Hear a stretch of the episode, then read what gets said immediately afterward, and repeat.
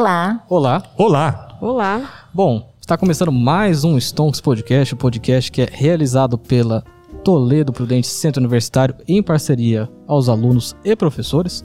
Eu sou Bruno Mizuno, estudante de administração e investidor desde 2019, e hoje a gente tem convidadas. Convidadas mais que especiais. Mais- Vamos fechar essa temporada do primeiro semestre com chave de ouro. É a segunda vez que a gente tem convidadas aqui na Toledo, no nosso podcast, então é um dia até que bem especial pra gente. Se apresentem, por favor, aqui você à minha direita. Bom, eu não sou convidada, mas eu sou integrante de sempre. Meu nome é Murilo, sou professor de Química para os cursos da Saúde e da Engenharia da Toledo. Sou entusiasta de investimentos e empreendimentos e tudo mais e estou aqui me aventurando nessa jornada. Bom, aqui à minha esquerda, por favor, se apresente, convidada. Eu sou Zeli Machado, sou reitora da Toledo Prudente. Agradeço. Posso fazer o, convi- o agradecimento aqui? Pode, Pode. Agradeço a todos aqui presentes, ao grupo de finanças, aos alunos Bruno, ao professor Murilo e toda a equipe aí, todo o grupo de estudos pela, pelo convite. Vamos bater um papo bem gostoso aqui hoje. Hoje a gente vai. Por favor. Olá, pessoal. É um prazer imenso estar aqui com vocês nessa tarde, final de tarde, né? Agradeço primeiramente o convite da Zeli por estar aqui conversando com vocês. E meu nome é Giovana, né? eu sou controller da Toledo Prudente, sou formada aqui também pela instituição, no curso de Ciências Contábeis. Tenho certeza que será um excelente bate-papo aqui com todos vocês. Já está sendo, na verdade. Então, eu só vou fazer um resumo dos nossos episódios passados aqui, só para dar um, um geral pra galera. Então, a gente começou nosso episódio 1 falando sobre economia, depois a gente falou sobre finanças pessoais, falamos como que você pode dar seus primeiros passos na bolsa. A gente também voltou para finanças pessoais, a gente falou sobre renda fixa, falou sobre fundos imobiliários, tá? Esse aqui é o nono episódio do primeiro semestre. A gente pensa para o segundo semestre fazer entre seis sete episódios também, tá? A gente vai fechar com chave de ouro nosso primeiro semestre e depois a gente vai mostrando para vocês o que, que a gente pretende fazer para o segundo semestre, mas novidades vêm por aí, tá? E querendo ou não, hoje acho que é o dia mais especial pra gente, além de ser o fechamento, a gente tá com convidadas.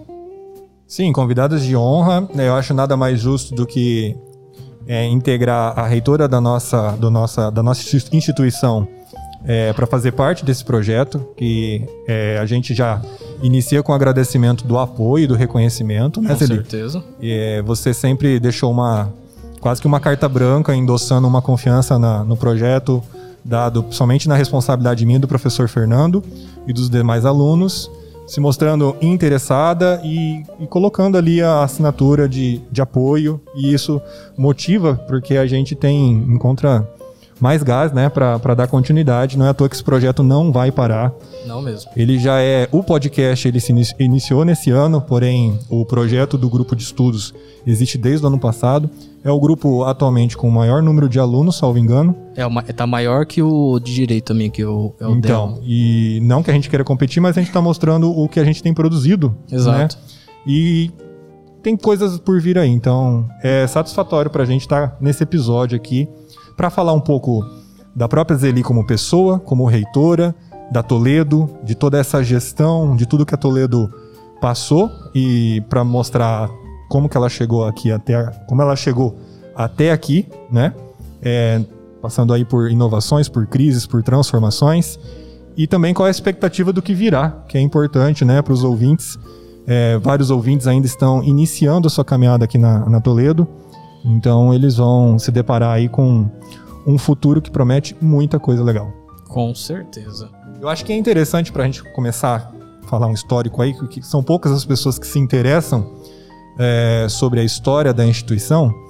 E tudo bem que esse conteúdo já foi mais do que apresentado em diversos vídeos e campanhas do marketing da Toledo, mas como que a Toledo nasceu, Zeli? Um histórico assim rápido de como que foi criada, idealizada, para chegar até aqui em 2021. Como surgiu, na verdade, né?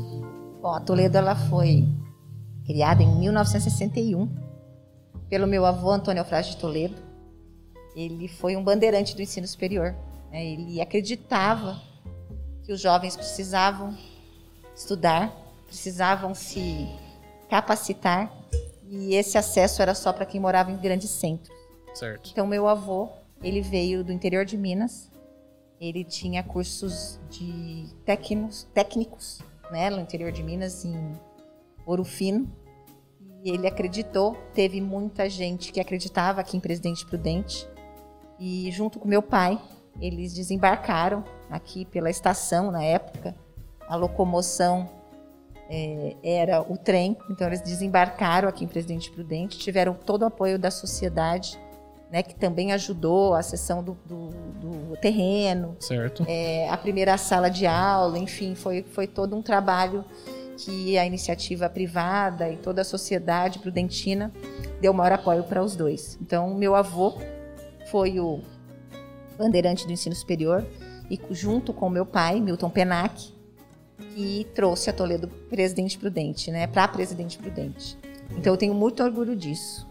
Legal que assim, só um comentário à parte. é, meu avô chegou aqui na cidade, acho que ele tinha uns 30 para 40 anos. Eu lembro, é, eu achei até engraçado porque ele falou assim: ah, eu lembro que tinha Toledo e aqui era tudo mato, tudo terra. Sim, eu não era viva, né? Eu, eu sou de 1970, mas eu fui nas- eu nasci, fui criada aqui na Vila Furquim, Certo. porque a nossa casa também era aqui, próxima a Toledo. Entendi. né? Então, aqui eu brinquei muito nessas ruas e eram em ruas de terra. Tem uma era nada, identidade emocional, né, com o Muito. local. sabe? Eu era uma pessoa que eu vivia na rua, eu gostava de brincar, eu tinha muita tendência para projetos sociais e, e eu sempre fui uma pessoa de muita, de muito relacionamento. Eu gostava de, de, de- de sair e conhecer o, o mundo, vamos falar assim, né? Mas era a Vila Forquim que eu conhecia, que eu tinha acesso. Então, assim, eu tenho muito, muito carinho mesmo e muito respeito por esse, esse local onde a Toledo está instalada. E que hoje eu vejo o progresso, eu vejo hoje aqui perto da Toledo nós temos academias, supermercados, bares, residenciais. Tem tudo, então, né? assim, hoje é, a Toledo ela está num ponto muito próximo do centro. Então a gente tem é, grandes valores aqui próximo de nós. Apesar da cidade crescer para outro lado, é, essa região ela é muito, muito tranquila e próspera. Se desenvolveu bastante, então tem tudo Desenvolveu aqui. muito, muito. Hoje eu não moro mais aqui, próximo da Toledo, mas eu tenho aqui um. O meu coração, ele é da Vila Furquim. Da Vila Forquim, bacana. Praticamente um terço da tua jornada do dia tá aqui ainda, né? Basicamente. É, eu sou da Vila. É. Uma da coisa é, interessante também do povo saber, só em questão, a gente não precisa de números exatos, mas de 61 para cá, é, hoje a gente tá com quantos 60? cursos e Então. quantas pessoas formadas? Você tem uma, sei lá, uma estimativa do, do Olha, que, que a Toledo já gerou? A Toledo tem 60 anos, né? Fez 60 anos em maio. É, ela começou com poucos cursos, é sempre na área de humanas. É, nós já tivemos o curso de, de pedagogia, tinha um Certo. curso de letras. Né? Eram cursos que na época eram muito procurados. Hoje também são, mas na época depois ele teve uma, uma queda. E aí o direito também foi um dos primeiros cursos, o curso de administração. Então a gente tinha aí, a gente ficava sempre numa média de cinco, seis cursos. E quando nós nos tornamos centro universitário é que realmente a gente partiu para uma expansão. Hoje nós temos 14 cursos presenciais, temos nove cursos à distância, temos os cursos de pós-graduação, temos cursos de mestrado, mestrado, um curso de mestrado que é em parceria, que chama Minter. Então, assim, ela vem, ela passa por um movimento. Né? Hoje as instituições de ensino, elas tendem a, a passar por movimentos de é, mudança mesmo, de novos cursos, cursos que são consolidados, outros cursos que são novos. E alguns cursos fecham pelo mercado, depois voltam a abrir. Então, assim, vai muito pelo, pelas tendências de empregabilidade, de mercado e região. Então, hoje a Toledo, ela já atinge aí um, um número de cursos, de um portfólio de cursos na área de saúde, na área de exatas e na área de humanas. Completo, diferente de outros anos que nós tínhamos só na área de saúde. O O número de egressos eu não tenho exatamente. É, é assim, acho que nem, nem compensa falar do número de egressos, eu não sei falar. É, não, é- na verdade foi uma curiosidade, Compensa mas. sim, depois você corta. É. Aham. Não precisa cortar, isso aqui vai direto.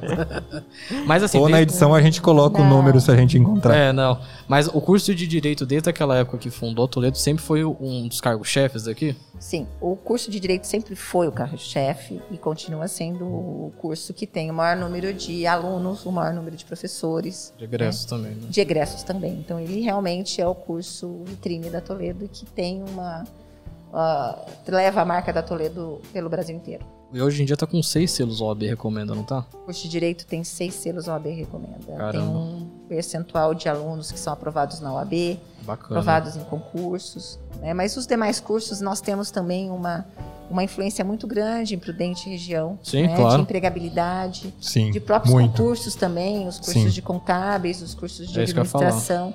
Também existem muitos ex-alunos egressos que são é, funcionários de, do INSS, né, da Receita Federal, de, de órgãos públicos e empresas também que, Sim, com que certeza. garantem essa empregabilidade. Então a gente tem um respeito muito grande. E empreendimentos que deram certo, que nasceram né, de Daqui um da Toledo, daqui, né? né? Alguém que saiu com a mentalidade de vou abrir meu próprio negócio. Também tem o Com uma boa formação, ele está conseguindo manter esse negócio aberto. Sim, e quando, como a gente está falando de, de história, e eu acho assim que uma coisa que eu levo no meu coração e no meu comportamento e como inspiração, que é onde eu vou, né, onde eu passo, é, quem eu encontro, não tem assim, pelo menos uma vez ou duas vezes por semana, alguém que eu encontro tem uma história para contar do meu pai, Milton Penac, né, que conheceu meu pai, do impacto que é, ele teve na vida daquelas pessoas profissionalmente e que o meu pai também teve como espelho o meu avô. Então, quando a gente está falando de história, são duas pessoas assim que são inspirações para mim. Principalmente o meu pai, que eu- do qual eu vivi junto como filha há 50 anos e como é, profissional, né, que me ensinou a ser profissional por 34 anos, é, é, a, é a pessoa que eu mais me inspiro e que eu peço sabedoria e equilíbrio para continuar. Então, assim, é, eu só tenho história boas, histórias boas para contar dele. Ótimo. E pegando esse gancho da, da- do teu vínculo à instituição, como que você chegou até a- ao, ao cargo de reitoria? Bom, essa é a história que eu mais gosto de contar. Porque eu tinha 15 anos e eu repeti de ano, estava no primeiro colegial, eu era danada, né? Eu gostava de me relacionar, vamos falar assim. Entendi.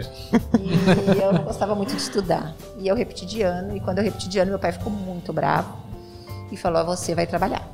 né? Você não quer estudar, você vai trabalhar. E aí eu tinha que estudar e trabalhar. E ele me deu de presente é, trabalhar na livraria da Toledo. Por acaso, é neste lugar que ela ficava, onde nós Sim. temos hoje o Labcast, Exato. o Podcast Lab, né? É podcast lab. Podcast Lab. E, e eu sentava aqui, uma mesinha aqui bem atrás de mim. E aqui eu ficava, e aqui eu aprendi. Foi meu primeiro emprego aqui na Toledo. né?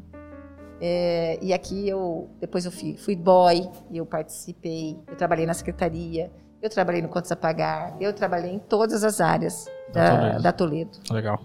até fazer o direito, fiz direito, eu- minha formação é no direito. E depois eu passei pelo núcleo de prática jurídica na época. É, tinha saído uma legislação em 1996 em que trazia o núcleo de práticas jurídicas como obrigatório no curso de direito.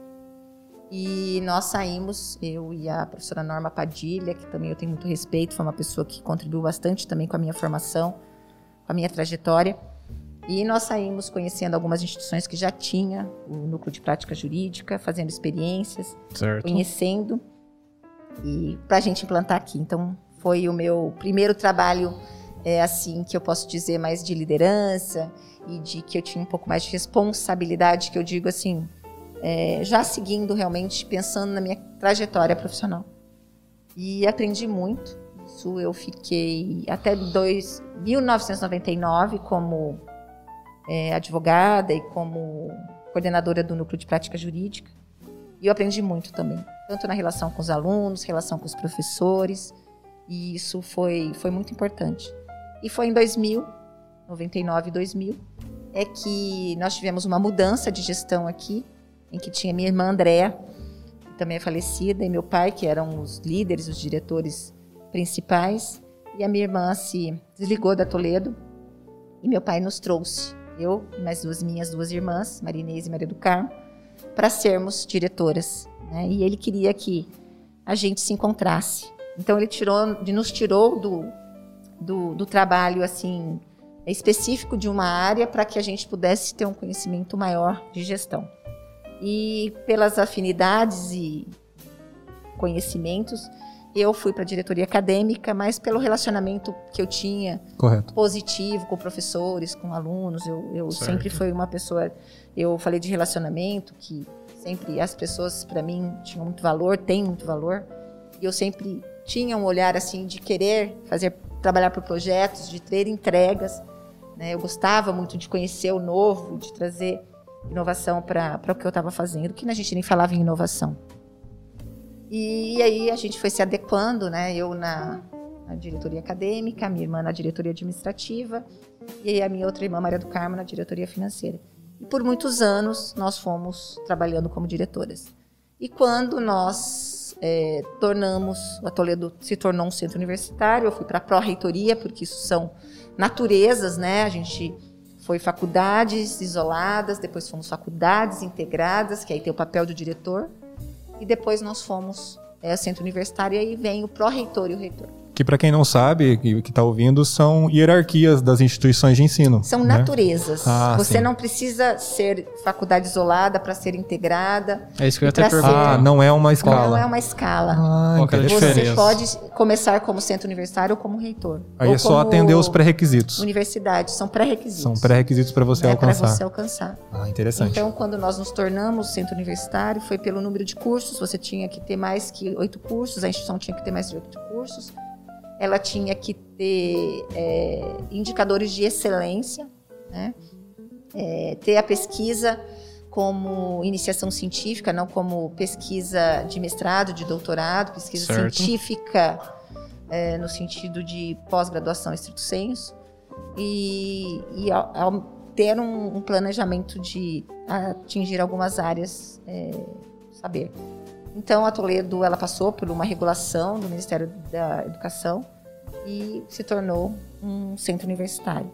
E aí eu fiquei de pró-reitora acadêmica por mais cinco anos. E em 2016, eh, meu pai teve um fato de saúde, uma situação de saúde, em que ele teve a preocupação de que talvez ele não retornaria dessa cirurgia e resolveu que ele deveria fazer a sucessão em vida, né? E que ele queria deixar esse esse legado é, pré-definido para que fosse tranquilo. E aí ele nos chamou, né? Chamou nós três para que a gente pudesse é, ser informadas. E naquele dia ele ele escolheu a mim para dar sequência ao legado e assumir a reitoria. Certo. Então foi assim, foram alguns momentos é, desafiadores, né? Que a gente primeiro ficou meio preocupada pela fala dele, mas é, como a gente se sentia preparada, mas não preparado porque a gente nunca está preparada, a gente tem sempre muitos desafios e muitos aprendizados. Mas eu já tinha uma trajetória e eu, eu gosto disso, eu, eu aceitei. Tive o apoio das minhas irmãs, né, da minha família, tive apoio dos professores. E em uma semana ele fez essa transição, essa comunicação. E no dia 1 de setembro de 2016 eu assumi a reitoria. Logo depois ele voltou, em 20 dias ele estava bem, ele voltou para Prudente. E eu falei, papai, é, agora tá aqui, né? Senhor tá de volta com o seu cargo, o senhor é reitor, eu volto a ser pró-reitora acadêmica. Ele falou, não, agora eu quero estar ao lado de vocês. Eu não quero estar à frente de vocês, eu quero estar ao lado de vocês. Eu vou acompanhar essa trajetória, porque o dia que eu me for, eu quero é, estar indo tranquila, eu quero que a faculdade continue. Eu acho que é o momento.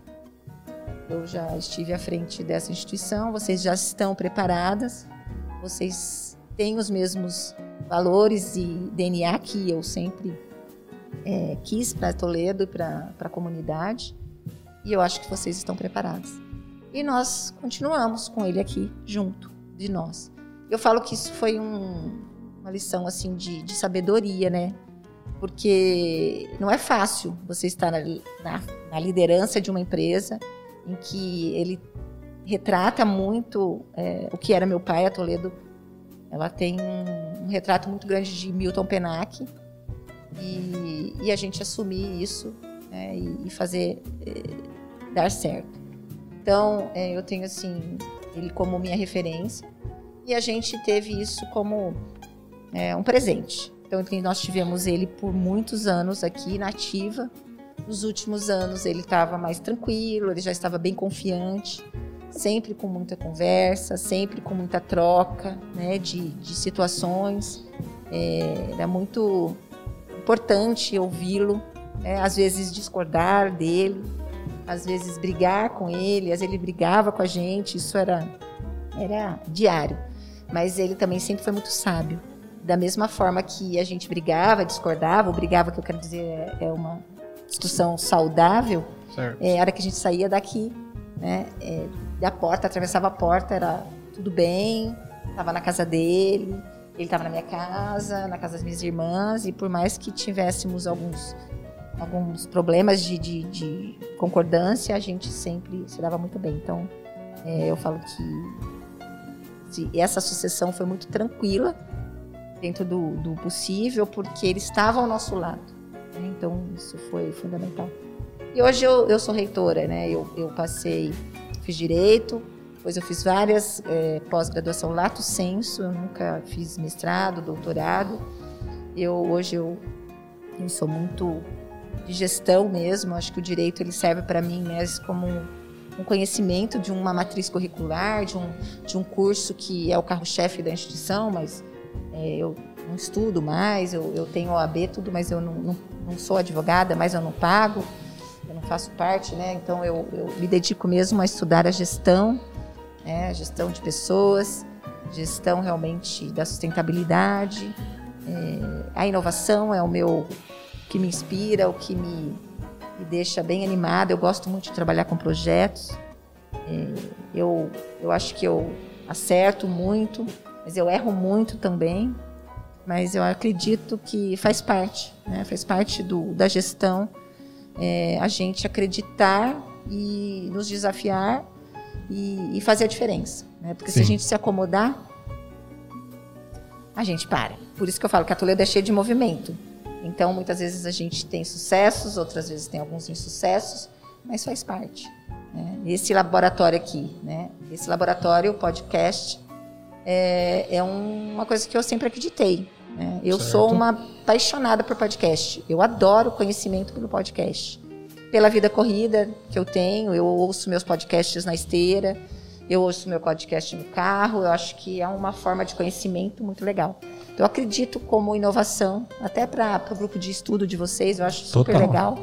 Que é uma, é uma nova forma de você divulgar o conhecimento que vocês estudam, que vocês pesquisam que vocês trazem do mercado e para a gente poder. Então, é um, é um exemplo tá, de inovação que eu acho que é esse, esse lado. É, esse uma forma de mostrar que a instituição ela está atualizada e, e ela está conectada com o que está acontecendo de, de trending, né? É, claro. Colocando o podcast para rodar, porque podcast, a moda do podcast só, só, só tá começando. É. Né? O, a fama que ela já tá tinha muito tempo assim já tinha mas nos Estados Unidos países afora mas veio para cá popularizou coisa de um, dois anos atrás, então é uma. Querendo ou não, tá na moda. E justamente para atender essa demanda que a Zeli falou, né? De a falta do tempo, a praticidade de você absorver conteúdo bom, porque você filtra o que você quer ouvir. Exato. E enquanto você tá fazendo outras coisas, tá fazendo um afazer doméstico, tá correndo, tá praticando um esporte. É, ou tá viajando, né? Você torna a viagem até mais rápida. E dependendo do que você um podcast. tá dependendo do que você tá ouvindo, às vezes é um conteúdo assim super bacana, gratuito ainda. Sim. Você pode ver no é, YouTube. É, democrático. Você, democrático. Você pode ver no YouTube, você pode ver numa plataforma como o Deezer, como o Spotify. Mesmo, mesmo você não pagando o plano para não ter propaganda, é gratuito ainda. Sim.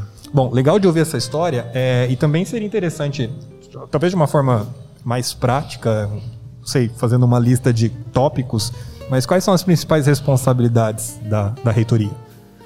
Fora a liderança que é. já citou no caso as principais responsabilidades da reitoria são é, articular a instituição de ensino com a comunidade, né? é trazer, Ótimo. Fazer com que a instituição de ensino ela preste um serviço para a comunidade, não só como é, ensino superior, né? mas é, é, resolver os problemas da comunidade. Entendi. Eu acho assim que às vezes é, a gente precisa ter esse olhar. Então, é se relacionar com as empresas, é se relacionar com a comunidade, com o poder público, é, para que a gente entenda as necessidades e isso seja transformado em, em matrizes, em projetos, em soluções de problemas. Estabelecer um network.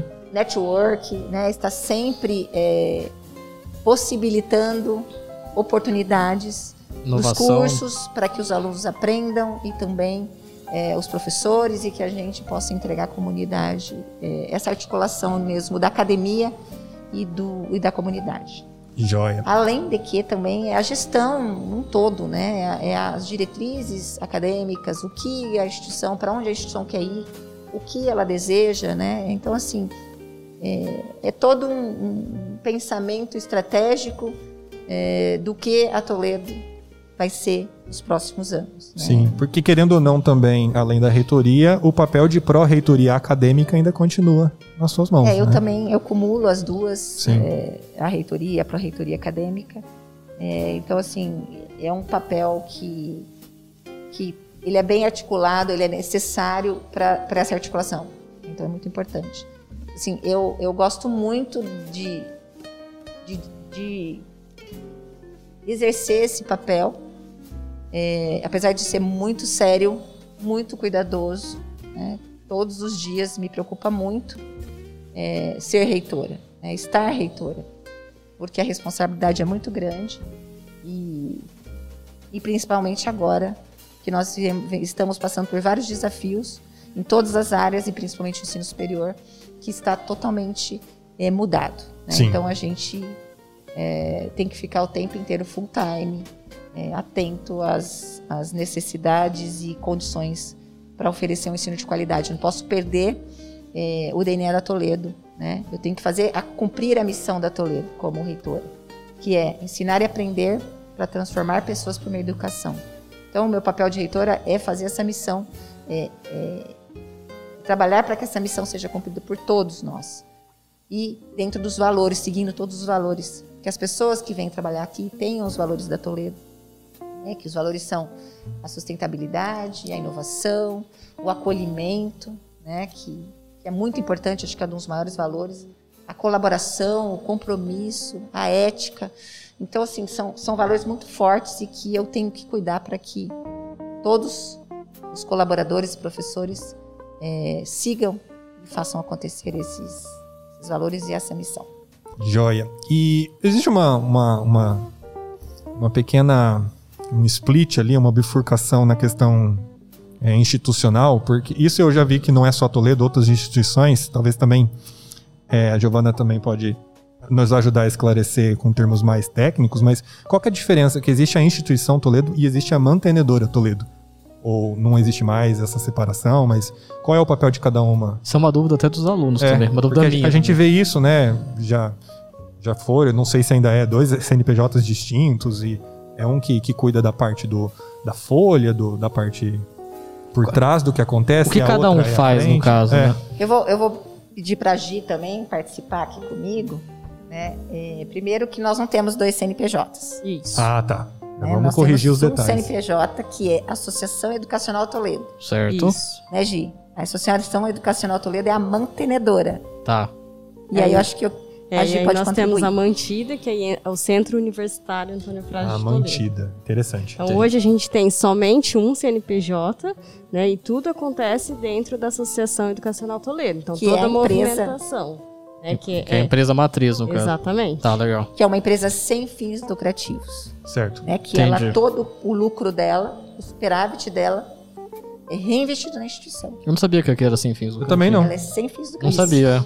Né? Nós somos empregados. Entendi. Nós somos uma empresa familiar, uma família que detém, né? A mantenedora é dona da empresa, mas a gente não obtém lucros pessoais, assim, a gente Entendi. não tem retiradas, nós Sim. não temos distribuição de Prolabores e lucros. tudo mais. né? Nós temos salário. É isso que eu. Salário. Salário. Eu sou uma acabou. empregada E isso vem. da Associação Educacional Toledo, porque eu trabalho, porque eu tenho um cargo Legal. É, de trabalho mesmo. E isso é desde a época do seu pai ou isso veio daqui? Sempre foi, Sempre foi. ela foi, é, natureza dela, ela sempre foi é, sem fins lucrativos. Que bacana. Ela teve no passado, acho que ela era sem fins lucrativos Ela era filantrópica. filantrópica. Ah, tá. Que é- deixa de são encargos que nós não temos obrigações, né? Certo, Sem fins certo. lucrativos.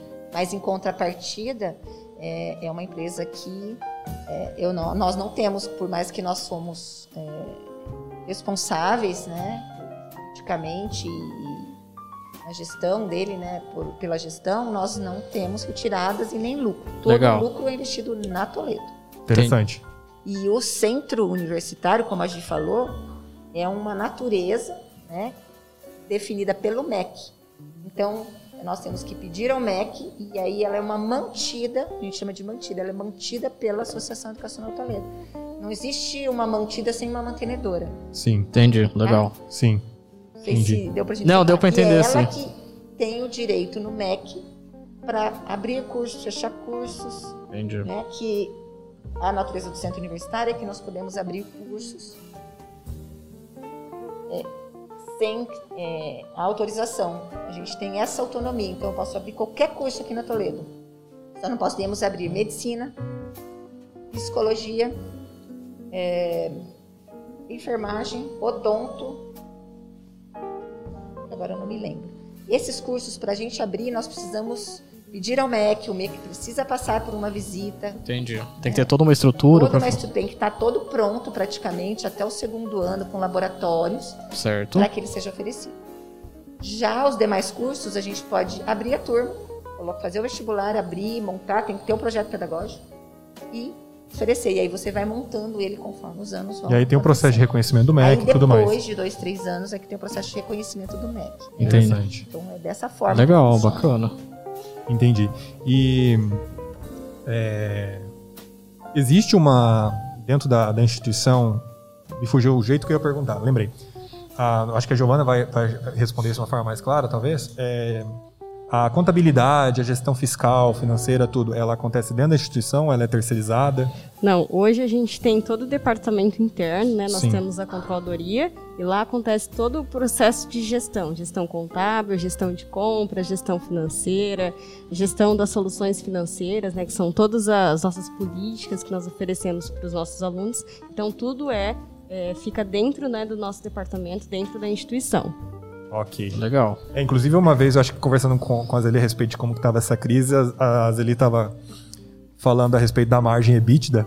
Ah, E aí eu falei, olha que interessante ver uma, uma- um indicador financeiro que a gente vê em qualquer outra empresa, dentro da instituição que a gente trabalha. Então, assim, existe uma... que não é uma coisa tão comum assim, se É. for qualquer empresa, tipo, por exemplo, você vai na academia aqui, às vezes o cara nem sabe não, o que, que não é, faz. entendeu? E aí a gente vê, assim, que nível de seriedade, de complexidade que é, né? Quando a gente chega nessa esfera, né, de, de instituição. Pra você que é contador, EBITDA é o famoso Lagida, tá? Ah, tá, tem essa... essa Tem essa também. Pra você aí que é tem a- contador. a margem pra mostrar crescimento, conversando. É, Essa coisa do... rentabilidade operacional da empresa. Isso, Exato, isso. A gente tem uma contadora pra explicar aqui, eu tô tentando É, não. inventar. Só tô falando, contador é ela. Sim. É, e ela fala de uma forma é, simples, né? Isso é o mais pra legal. Isso é o mais é necessário pra importante, gente. Né? Então, assim, é, são, são ferramentas muito importantes para a tomada de decisões. Sim. Então, nós temos aqui essa controladoria que presta contas para a mantenedora. Né? Certo. Presta contas para nós, enquanto reitoras e pró-reitoras, mas também presta contas para um conselho. Nós temos um conselho de administração, uma assembleia que se reúne. Né? Nós temos um estatuto, então nesse estatuto tem, tem quem são os Certo. associados que têm votos e que precisam aprovar alguns investimentos e aprovar algumas decisões. Correto. né? Então, a gente, como reitora e pró-reitora da mantida do centro universitário, cen- centro universitário, prestamos contas aos mantenedores, que são associações, né? que são formadas por pessoas que a gente tem que, que- que prestar contas. Certo. E são essas ferramentas de gestão Exato. né, que a, a Giovana, como controller, é, nos apresenta e que fazem com que a gente possa tomar decisões assertivas. que a gente fala assim que é uma coisa até que bem séria, porque a gente, quando a gente tá falando de investimentos, às vezes, pô, o que, que se pode olhar, às vezes, para investir numa empresa, esse é um dos indicadores que a gente acaba aconselhando Olhando muito. olhando muito e aconselhando muitas pessoas a olharem, entendeu? Então a gente vê que, querendo ou não, tem muita seriedade aqui. É, se a gente supor uma hipótese aqui, muito remota, de ah, Toledo ela abre o capital e aí vão vir investidores, eles vão querer olhar para essas margens, vão querer Vai. olhar para outro. Que outros tipos de, de indicadores? Porque como tem um público que conhece bastante isso, né, pelo menos tem noção? Que outros indicadores mais importantes que vocês... Olha, a gente aqui trabalha com. EBITDA, com EBIT também, né? Que é, é o caixa operacional da empresa. Sim. A gente faz avaliação também de, de quanto que a gente está representando da nossa receita líquida, quais são os investimentos que a gente está fazendo, qual que é o ROI, eu fiz o investimento, quanto tempo que esse vai me retornar né, esse capital. Mais valuation também? Valuation a gente não, não, nós não estamos trabalhando ainda, Tá, tá? legal. Mas a gente utiliza todos esses indicadores financeiros, né? E também indicadores contábeis, como indicadores de liquidez, para a gente é. poder avaliar a, a- a solidificação da empresa né, no decorrer do ano. E também trabalhamos com muitos cenários né, de projeções, de viabilidade, Ah, isso para é a gente ter sempre pensando no, na nossa missão, né? E também nos nossos, um dos nossos valores que é a sustentabilidade. Sim. Entendi, bacana. É, são os principais indicadores que a gente, se eu fosse falar assim, ah, dá uma olhada nesses indicadores pra estudar esses. Quando a gente Sim, falar pro sim. nosso Fazer telespectador. projeção de cenário é extremamente importante para o ramo que a, que, que a empresa atua, né? Que é a educação. Com certeza. Mas ele já, já deixou bem claro, a educação é uma coisa que está passando por um processo é, de metamorfose muito intenso, né? Que chega a dar medo, né? Do que, que virá, o que, que, que vai deixar de ser, e etc. Isso é bem interessante. Bom, e a respeito da, da, da mantenedora, ela autorizar ou não, né? Ela ratificar o, o que está sendo feito, as prestações de conta, essa questão da sociedade. Existem, não sei, vamos levar a nível de curiosidades isso. Existem sócios fora da, da família Toledo? É, pessoas de confiança? Entre aspas, alguma coisa do tipo? investidores aqui. Não. É. Como eu disse, nós somos associados. Certo. né? Então, são, são membros da família mesmo. Ah, correto. Tá? Família eh, Toledo. Certo. Sim.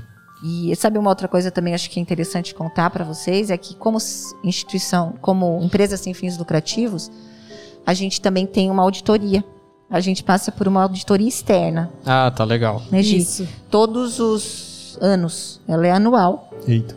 E eles vêm para checar se tu, toda a nossa contabilidade, todas as nossas ações, As contas. as né? nossas despesas, as nossas receitas estão adequadas aos nossos eh, requisitos de sermos sem fins lucrativos. Porque se a partir do momento que a gente, se eles entenderem que nós estamos cometendo algum erro, né, alguma irregularidade, eu vou dizer assim, é mesmo que às vezes sem, Sem dolo, né? No sem ca- dolo, eh, eles apontam Exato. né, é. para que haja eh, uma análise e ou explicação. Hoje, Então, acho que isso é muito importante que a Gi possa compartilhar, que eu acho que ninguém sabe disso. Isso é muito Isso. importante. Isso, né? esse eu não fazia sabia, isso é, isso é uma coisa não. E você sabe, assim, falar pra gente qual que é a empresa que faz toda essa auditoria pra vocês? Olha, a empresa a gente varia, né? A gente não. ah, só complementando o que a Zeli Certo. comentou, ah, às vezes as pessoas pensam, ah, é uma entidade sem fins lucrativos. Então não tem toda, é, todo o rigor, né? A gente seguir os princípios contábeis, seguir os, pri- Às vezes pensa que toda não a é sério, formalização né? fiscal, né? Mas Exato. pelo contrário, a gente tem tudo isso e muito mais, né? Então Legal. a gente passa por auditoria. É, ela é feita de forma anual, mas a gente tem visita dos auditores duas vezes ao ano. Então eles sempre, Entendi. eles sempre vêm é, no meio do. no- normalmente em agosto, né? A gente faz a auditoria do primeiro semestre e depois no, em março do próximo ano eles finalizam a auditoria do ano. Então eles faz- fazem toda a consolidação né, das nossas informações e nós também temos a obrigatoriedade de estar publicando isso né, no- nos meios eletrônicos, né, porque isso é uma obrigatoriedade. Se quem tiver curiosidade pode pesquisar no artigo 150 da Constituição Federal, Certo. fala, fala certinho sobre como que funciona é, a- as regras né, para as entidades sem fins lucrativos. No nosso caso, que nós somos uma associação. Pra publicação de balanço, Isso. de fluxo de caixa, DRE, coisas do tipo, né? E, Isso. e também temos o Conselho Fiscal. Também Que Legal. daí são pessoas externas da instituição e que é, analisam todas as nossas contas né, para verificar se também a tomada de decisões, as ações que nós estamos realizando e a- tem que dar um parecer para o Conselho de Administração, né, para a Assembleia. Então, isso também nos, nos dá muita tranquilidade Sim. porque são pessoas sérias, né?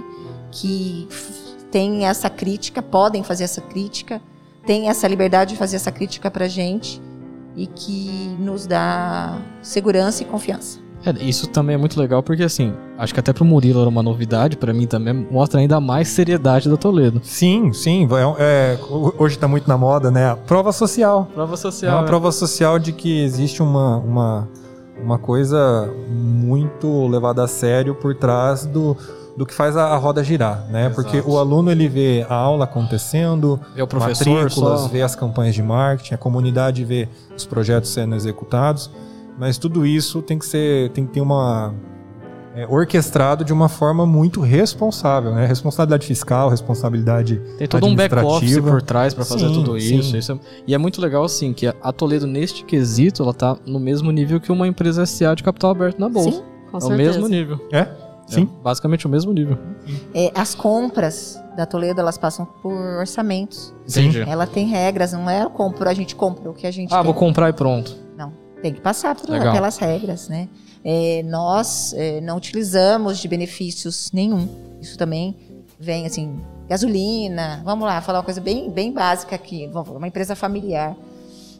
A gasolina quem paga sou eu. Sim. Se eu é venho a para Toledo. Toledo, se eu vou viajar, se eu não vou. Entendi. Agora sim, se eu vou viajar a trabalho da Toledo, é outra a história. Toledo até paga ah, ah, o meu, o meu combustível, o meu, meu transporte, ou meu curso, mas se é uma coisa minha, é minha. Se eu vou almoçar, se eu vou jantar, porque eu quero, é meu, que sou eu que pago. Agora, se eu vou fazer um, é, um relacionamento, um acompanhamento de algum professor, de alguma coisa, principalmente professor- professores da pós, que a gente tem aqui uma, uma ação de acabam as aulas, a gente leva eles para jantar, eu sempre acompanho. É, então, assim, ela é toda é, séria e cheia de regras e cuidados para que a gente tenha transparência, que a gente tenha é, tranquilidade de, de- em todas as nossas ações, sabe? Então, eu acho que isso é importante contar para vocês aqui. É, e nessa parte eu tô como testemunha, porque na montagem do laboratório, né, eu participei desse processo antes mesmo de ser contratado, e aí tudo que é equipamento, insumo, tudo que precisou ser comprado, não foi assim, ah, a gente vai comprar da empresa que alguém conhece aqui dentro, porque é amigo, não. É, indica as empresas, as especificações, aí a controladoria ANAT buscou os orçamentos de pelo menos 13 Exato. e foi escolhido a dedo é, a viabilidade de custo, de custo-benefício, de logística de entrega, quem Sim. pode, quem não pode, né, de uma forma muito transparente. É, isso vem realmente da, da história do meu pai, né? A Maria do Carmo, minha irmã, como pró-reitora financeira, segue sempre a risca, né? Então a gente. E a gente tem esse legado e esse DNA, né? De fazer o certo, de você deitar à noite tranquilamente Consciência e tá com sempre a consciência limpa. Tá certo. E, e aí, com- falando um pouquinho disso, e o, o Murilo trouxe a situação do laboratório, e às vezes é legal compartilhar, porque às vezes as pessoas que trabalham com a gente falam, nossa, que burocracia. Né? Tem tanta burocracia, demora tanto para comprar uma coisa que. Não. Né? E é, e é, às vezes você precisa trocar uma chave de uma porta que quebrou, tem que fazer o orçamento para três, em três chaveiros. Então, de repente, tem umas coisas que a gente brinca, ah, então vai lá, compra, e eu pago do meu dinheiro, pelo amor de Deus, mas eu preciso fechar isso. Entendi. Preciso fechar a porta. Né? Então, estou dando exemplos Sim. simples. Né? Então, às vezes, uma parede que você precisa pintar, porque estragou ali por uma chuva, alguma coisa, que no outro dia não está pintada, mas tem todo um processo é, burocrático para fazer a compra, para fazer a execução, né? Porque a gente tem regras. Mas, mas, mesmo é assim, a transparência é, que, que é necessário. Então, a gente também trabalha com a go- governança, são princípios importantes da governança e a transparência é um deles. sim, mas mesmo assim, como, como é, colaborador aqui, como funcionário público, ah, atuando de forma síncrona, é, a burocracia que existe aqui dentro, ela, eu, eu enxergo com olhos de que ela é uma burocracia eficaz. Ainda é tranquila comparado. É, comparado com dentro do, do processo público, por exemplo, a burocracia que aí depende de uma, Vai precisar comprar alguma coisa pra um é, uma laboratório. pancada de barreiras que existem por, por, por legislação, não é nem porque a instituição pública ela quer fazer, quer enrolar, mas porque existem legislações diferenciadas e aí isso coloca um monte de, de obstáculos e que torna um cronograma, o processo de compra de alguma coisa é, demorado e tal. E aí aqui você vê que tem essa seriedade de tudo tem que passar por uma documentação, uma revisão, uma autorização. Você tem que comprovar a necessidade de algo, mas é, Não falta de nada. qualquer forma não falta. É Exato. isso que eu Falta. também acho que é importante. Não falta nada. É, nós temos como premissa que o que a gente for fazer, que seja o laboratório que a gente fazer, a gente vai fazer o melhor. Sim. Né? É o melhor equipamento, não é o mais caro. Sim, É o foi a sua, uma das primeiras perguntas que você fez quando a gente montou o laboratório. Porque você falou, ah, você sabe o que escolher e tal? Eu falei, sei. Então, e o que, que é o melhor? O melhor custo-benefício. O melhor, E é. outra, eu falava assim, você vai usar? É, Entendi. Porque se você não usar, eu vou ficar bravo. Entendi. Então você quer 10? Se você precisa de 10 vidrinhos, vai. Vou falar em vidrinhos. É, então nós vamos comprar 10. Mas você vai usar os 10? Mas você vai usar os 10. Entendi. Então comprar 8, comprar 6. Ah, não sei, é a primeira vez que eu vou dar essa disciplina. vai devagar. Então vamos comprar 4. Sim, Se você precisar, depois eu compro 6, compro 12. sim. Mas vamos comprar conforme a necessidade. E isso já aconteceu. Tipo, ó, a demanda aumentou, realmente valeu a pena aquele teste. Podemos comprar mais? Opa, podemos. Porque a gente consegue comprovar. É isso que faz a gestão realmente ser sustentável.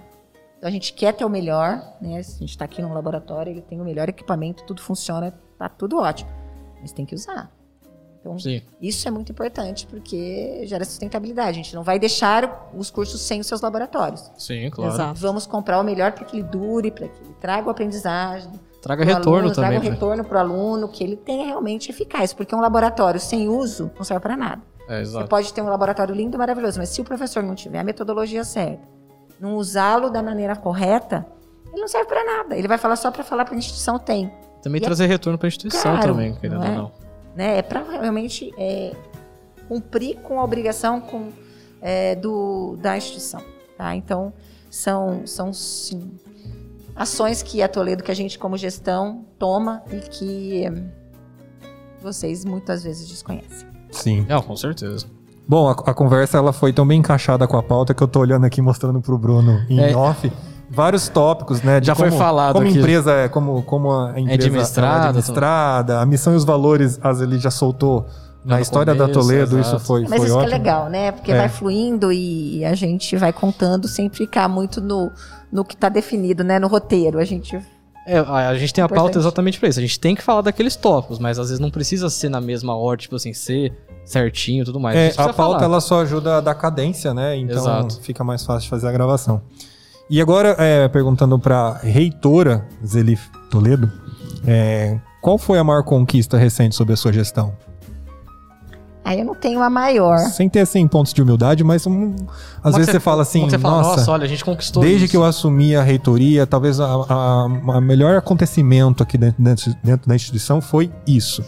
Não precisa ser o mérito seu, mas Olha, dentro da eu, sua eu gestão. sou muito crítica. Ou às vezes assim, que você tem mais carinho também pra uma conquista. Não, eu, eu sou muito crítica. Eu não sei se a minha rotina ela é tão intensa que ela é cheia de, de, de novidades e de coisas novas e que, assim, eu, eu não, não, não tenho essa. é, O que foi mais desafiador para mim? Tudo é desafiador. Entendi. todos os projetos que a gente apresenta, para mim é um grande desafio. Tá? É, vamos falar aqui então do, do Espaço TAI. Legal. Sim. O Espaço TAI, ele, ele é um desafio muito grande. Eu não vou falar que é o melhor, porque eu tenho muita, muita, muitos desafios como a resistência. Existem muitas resistências. E ele foi um projeto que demandava, além de infraestrutura física, eu precisava de. E a gente precisava de uma infraestrutura acadêmica mesmo, né? De, de proposta acadêmica. Que a gente acredita como inovação. Que é o espaço TAI, é tecnologia, inovação e empreendedorismo Sim. é dar para os alunos que se formam na Toledo, além da formação que ele escolheu, é o perfil de tecnologia, de conhecer as tecnologias, que nem nós estamos aqui.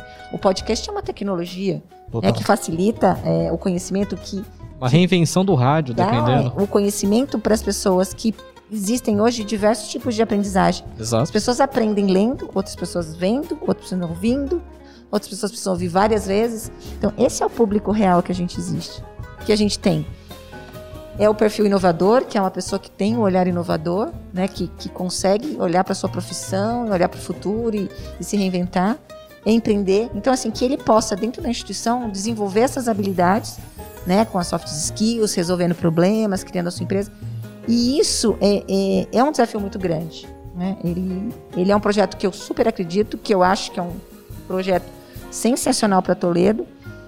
Mas eu não vou falar que é o meu melhor projeto, que é- foi uma coisa super legal que eu fiz, porque ele, ele tem problemas, ele tem desafios muito grandes. E um deles é, é tanto a aceitação dos alunos quanto dos professores, muitas vezes. E muitas vezes os alunos eles só vão entender quando eles estiverem no mercado de trabalho e falar, puxa, eu vi isso na minha faculdade. Eu tive a Sim. oportunidade. Eu tive a oportunidade. E até as, a- as adaptações que ele tem que enfrentar, porque é uma peça que ela não vai É um, cair encaixada. É um, é um modelo que eu tenho que colocar, que o professor coloca. Alunos de todos os cursos num grupo. Então tem lá um contador, um, um aluno de, de contábeis, um aluno de administração, um aluno de marketing, um de sistema de informação e dois de, de engenharia. Aí eles nunca se viram. E eles têm que fazer um projeto. Aí ele fala assim, mas eu não conheço ele. Eu não quero trabalhar com ele. Mas você vai para uma empresa, você não conhece as pessoas. Você vai ter que trabalhar. Você vai trabalhar em equipe, você vai tentar solucionar problemas, você vai desenvolver habilidades para você trabalhar dessa forma que ele começa que, ah, não, mas eu não quero. Ah, mas eu não Exato. gosto. E assim, nós como educadores, eu, eu costumo sempre defender meus projetos. Os projetos que eu proponho para Toledo, assim, eu acredito nisso. Eu não estou aqui brincando. né? Eu estudo, eu pesquiso, eu viajo. Né? A gente pode falar das viagens nacionais e internacionais, de redes de colaboração que eu promovo também como reitora. Eu tenho um relacionamento muito legal com reitores, diretores, profissionais de diversas, de diversas instituições. Então a gente estuda muito para tudo que a gente propõe aqui. Certo. E às vezes a gente agrada e às vezes a gente não agrada. E na maioria a gente não agrada todo mundo, né? É difícil. então por isso que assim eu tô dando um exemplo. Então eu tenho outros projetos que eu me apaixono. É, vocês me conhecem, sabem que eu sou intensa e que eu acredito e eu, eu vou e eu consigo passar isso para as minhas irmãs, eu consigo passar isso para a assembleia. Então eles são aprovados, mas eles são difíceis. Então assim, eu não tenho o melhor. Eu acredito que que todos que eu proponho são bons, estão é, alinhados à nossa missão, estão alinhados aos propósitos como como que eu quero para Toledo, que eu penso para para a formação dos nossos alunos. E, então, assim, não tem o melhor, mas eu acho que eu, eu me dedico muito, eu estudo bastante, eu, eu me apaixono realmente também. Não sei se isso é bom, a gente se apaixona pela, pelos projetos. projetos, né? E defende muito eles. E, então, assim, eu não tenho o melhor, mas eu gosto de todos. Legal. Mas eu erro também, bastante. E eu acho que eu também sei ouvir, né? Eu sei que eu fazer essa crítica também, ah, não foi legal, vamos mudar o caminho, né? Eu não sou aquela torrona que fala, ah, vai ter que ser assim. assim. Então a gente vai adaptando e se organizando, ouvindo Isso as é extremamente pessoas. importante, né? Ser humilde, no caso. Tem que ouvir. ser, tem que ser, sabe? Errar, todo mundo vai errar. Sim. Mas você tem que saber a hora de errar e de parar e de rever. né? Então, eu, eu acho que. É Importantíssimo isso. É, aquele que erra é aquele que se submeteu a fazer algo, né? Exato. Começa por aí. Então, se a pessoa nunca erra, pode saber que ela não tá executando, não tá fazendo certeza. nenhuma ação. É, o errar faz parte. É, e se aprende muito mais no erro Você do que erra, no você, acerto. quando você faz, você é criticada. No começo Sim. você é criticado. É, mas também é, sempre é, né? Mas faz parte, né? Mas Não, é porque faz você parte. faz. É parte do jogo, Faz acontece. parte. Faz parte, Mas acontece. eu, eu gosto. E qual é o seu maior medo como gestora de um centro universitário? Olha, hoje eu tenho, tenho muito medo do futuro. Do futuro do ensino superior, é, não do negócio, né? Porque a gente, a gente vai se adaptar, a gente vai se organizar, a gente tá passando aí por- pelo desconhecido. Mas eu tô com muito medo da geração que vem por aí. Você fala dos novos futuros egressos? futuros alunos, Por quê? Os ingressos. os ingressantes. É verdade, ingresso. né? Primeiro porque Eu eu penso que a gente, eles estão, nós estamos passando aí por um, por um- uma geração é, totalmente focada nas redes sociais, Sim. né? Com é, desejos de informações muito é, diferentes do que hoje Muito imediata, você fala. diferente do que as, os cursos de, de, de ensino superior do ensino superior estão propondo. Então, o meu medo não, não são só eles, mas é, é, é a universidade hoje como ela foi proposta Entendi. e a geração que ela está vindo. Então, está sendo assim, tá, tá muito longe. né? Então, a gente está tendo que se modelar para receber esse público. E me preocupa a qualidade de, de, de como eles vão chegar aqui e se a, a Toledo está preparada realmente, ou as, não a Toledo, mas eu acho que todas as instituições, é fazer essa articulação realmente. É o que eles querem e o que a gente tem pra dar. Que a gente tem. Para dar. Tem um spread E eu muito tenho grande medo ali. de perder Tem. um pouco da, da essência do ensino superior, da essência do papel da universidade, né, para a formação desses jovens, se a gente se adequar muito a eles.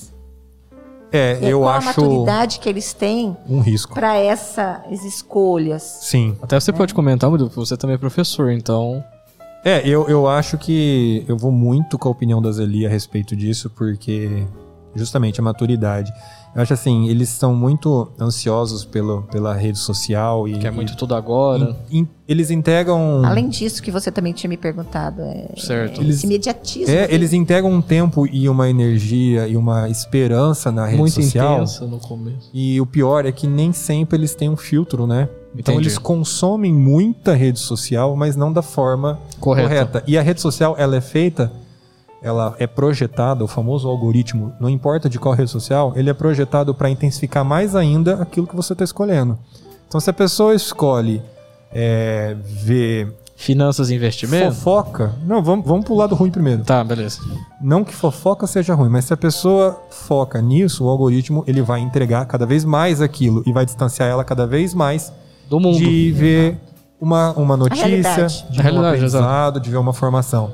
E do lado positivo também, aquele quanto mais ele foca em fazer cursos online, não sei o que lá, mais a rede social vai entregar aquilo pro, pro consumidor.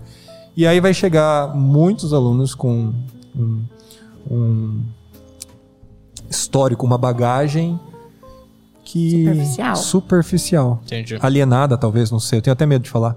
Mas difícil falar É de- complicado, difícil. complicado. né? E aí a gente, hoje, como tem muitas instituições de ensino e os alunos escolhem onde eles estão, mas para vestibular ele tende a acabar. Né? Hoje tem o Enem aqui na Toledo mesmo. A gente, Sim. é, o processo seletivo é pelo Enem. Para que fazer um vestibular se você tem um, um Enem que é uma prova completa, conteudista?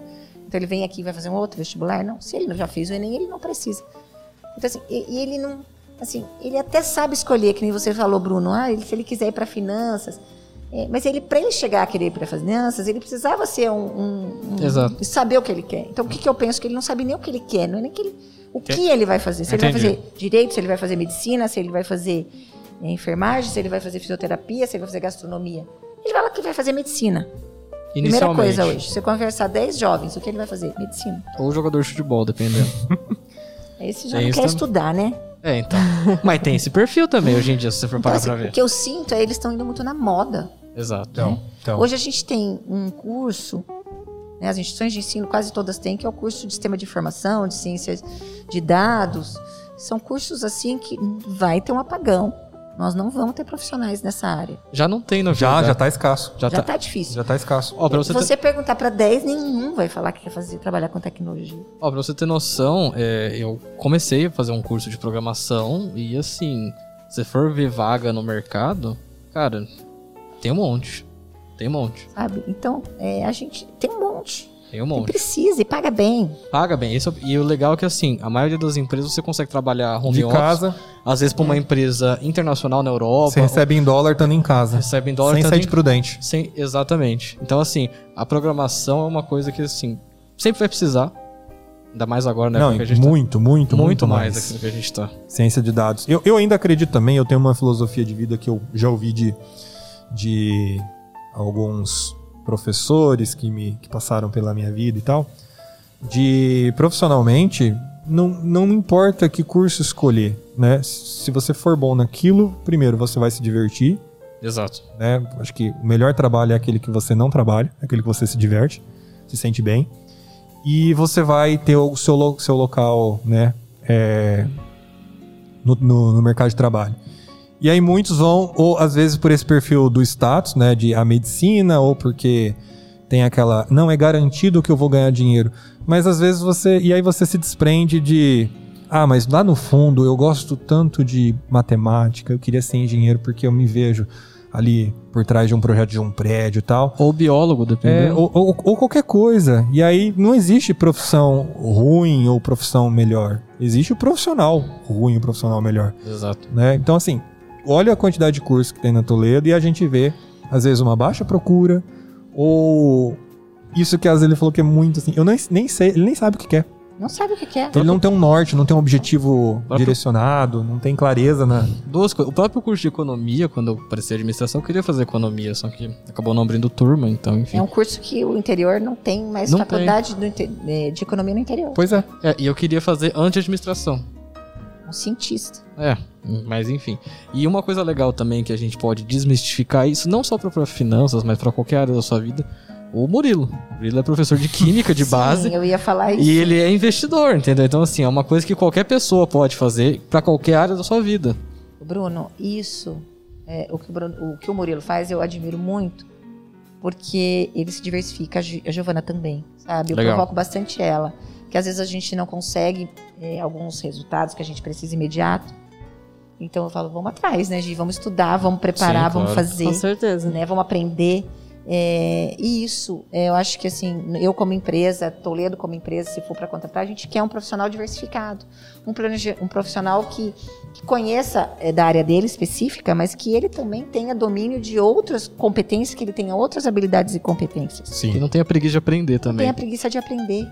Muitos funcionários aqui, ou de todas as empresas, eles trabalham das 8 às 6 da tarde e vão para casa e acabou. Sabe? Às vezes tem que estudar, você tem que fazer uma faculdade, você tem que fazer uma pós-graduação. Algum curso. Você fazer um curso livre, um curso de curta duração, ou que seja é, conteúdo gratuito, como ouvir podcasts, Ler um livro. né? ler um livro, sabe? As pessoas não querem fazer isso.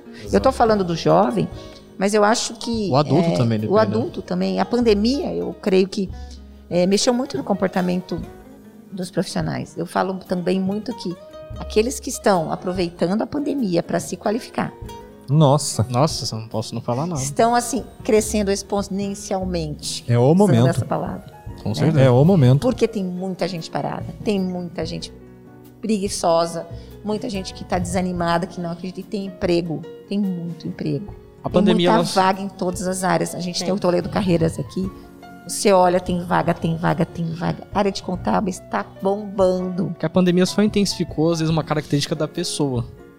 Às vezes sim. Às É. vezes sim. E é na crise que surgem as oportunidades. Com Pois é. certeza. Então a gente tem que assim que estimular Para muito. qualquer área. Qualquer área. Para A qualquer gente área. tem que estimular muito que esses jovens eh, se encontrem, entendeu? Que, que consigam. Você falou sobre eh, os, os algoritmos, e é isso mesmo. Ele começa a ver uma coisa, a gente mesmo. Você tá Normal. olhando uma coisa e de repente começa a aparecer tudo daquilo pra você. Sim, Exato, é. sim, sim. E aí você vai ficando burra. Eu falo, quando eu eu adoro assistir série. Nossa, sou apaixonada por série da Netflix. Mas eu me sinto tão burra. Quando você assiste? Me Mas por... sinto burra. Por quê? Porque eu quero só assistir série. Ah, tá. É que você fica. Não, mas Você então... fala, vou assistir um episódio, você assistiu cinco. Ah, eu Welcome to assisto- the road, porque quantos? Isso Né? aí. Eu adoro. Mas eu acho Então, que isso aí eu me sinto não é motivo pra se sentir burra, não. Mas ontem eu. Eu falo que eu fiz tô isso. emborrecendo. Mas, mas eu também. Aquela sensação de enquanto eu, em- eu estou assistindo série, eu poderia É. estar produzindo e gerando. Só que Não aí sei a gente ideias. também tem que ter equilíbrio, Sim. Exato. né? Mas assim, eu tenho equilíbrio. Mas o pior que ontem eu falei isso, eu tava assistindo, eu falei, ah, não, vou dar uma estudada. Falei, ah, não vou não. Então, eu também, ontem eu estava trabalhando, Ah, não. é, já pensando na, na, na retomada, na presencialidade, e eu liguei para assistir um filme. Trabalhando com planilha e pensando, mas assistindo o filme. Eu perco muito do filme, mas eu me emburreço. Se eu ficar só assistindo o filme, eu fico pensando. Eu sei, porque eu me cobro muito, mas é uma delícia. Eu adoro. Adoro. Sim. Você pode perguntar de qualquer série da Netflix, se quiser fazer um dia um podcast de Netflix, eu adoro. Ah, a gente, A gente tem, faz a um gente dia. quer fazer um. Ixi, existe- ideia A não gente falta. Pode fazer uns Um podcasts podcast de mais geek, de É, séries, jogos e tal. aprendizados, né? Porque tem séries que ensinam Nossa, muito. tem. É, a gente não quer ficar só. Claro, finanças e investimentos é o nosso foco, mas também a gente quer diversificar isso. Ah, vamos falar de um tema. Pô, Não, um pequeno detalhe. O que tem de molecada que, que fica bom, entre aspas, em inglês por causa de um seriado ou por causa de um jogo, Não, sem né? dúvida. tem os pontos positivos pra tudo. ou, é, Assim, eu fiz. as habilidades que são desenvolvidas, existem soft skills pra quem assiste né, Netflix, pra quem joga online. Exato, não tem nem que falar. Sim, não é o tema do nosso podcast, Podcast, mas é aquele, aquela série Billions. Não sei. Sei de nome, eu tô tentando Tem lembrar. Não sei. uma psicóloga que trabalha com eles. É um- um- uma série sensacional com relação a, a poder, a, enfim, investimentos Certo. e uma empresa muito grande de investimento de capitais. E ela precisa, ela precisa ter essa, essa psicóloga aqui. Na verdade, ela é que faz o negócio dar certo. Então, assim, Entendi. é gestão de pessoas. Então tem, tem outras séries que você aprende muito de liderança, de negócios, de comportamento, enfim. Relacionamento pessoal. Isso que é legal assim também, se a gente trazer para cá assim, de poder discutir. Área de finanças, claro, mas achar séries Não, sim, é diversificar. que, que a gente possa conversar. Até uma coisa que eu gosto de fazer, não sei se vocês fazem, mas se eu assisto alguma coisa, eu falo, cara, o que, que eu posso aprender com isso aqui? É. Não, eu, eu paro enquanto eu tô assistindo uma série, às vezes, pra recorrer ao Google pra tentar entender o que se passa ali, É, por então, trás daquilo. sempre tento falar assim, o que, que eu posso Somente quando tem uma referência histórica, A alguma história, coisa assim. adoro série que tem história. Eu Falo, "Puxa, pauso. como era, né? Por exemplo, quero começar a assistir com a minha namorada, ela até me lembrou, ela falou, vamos assistir The Crown?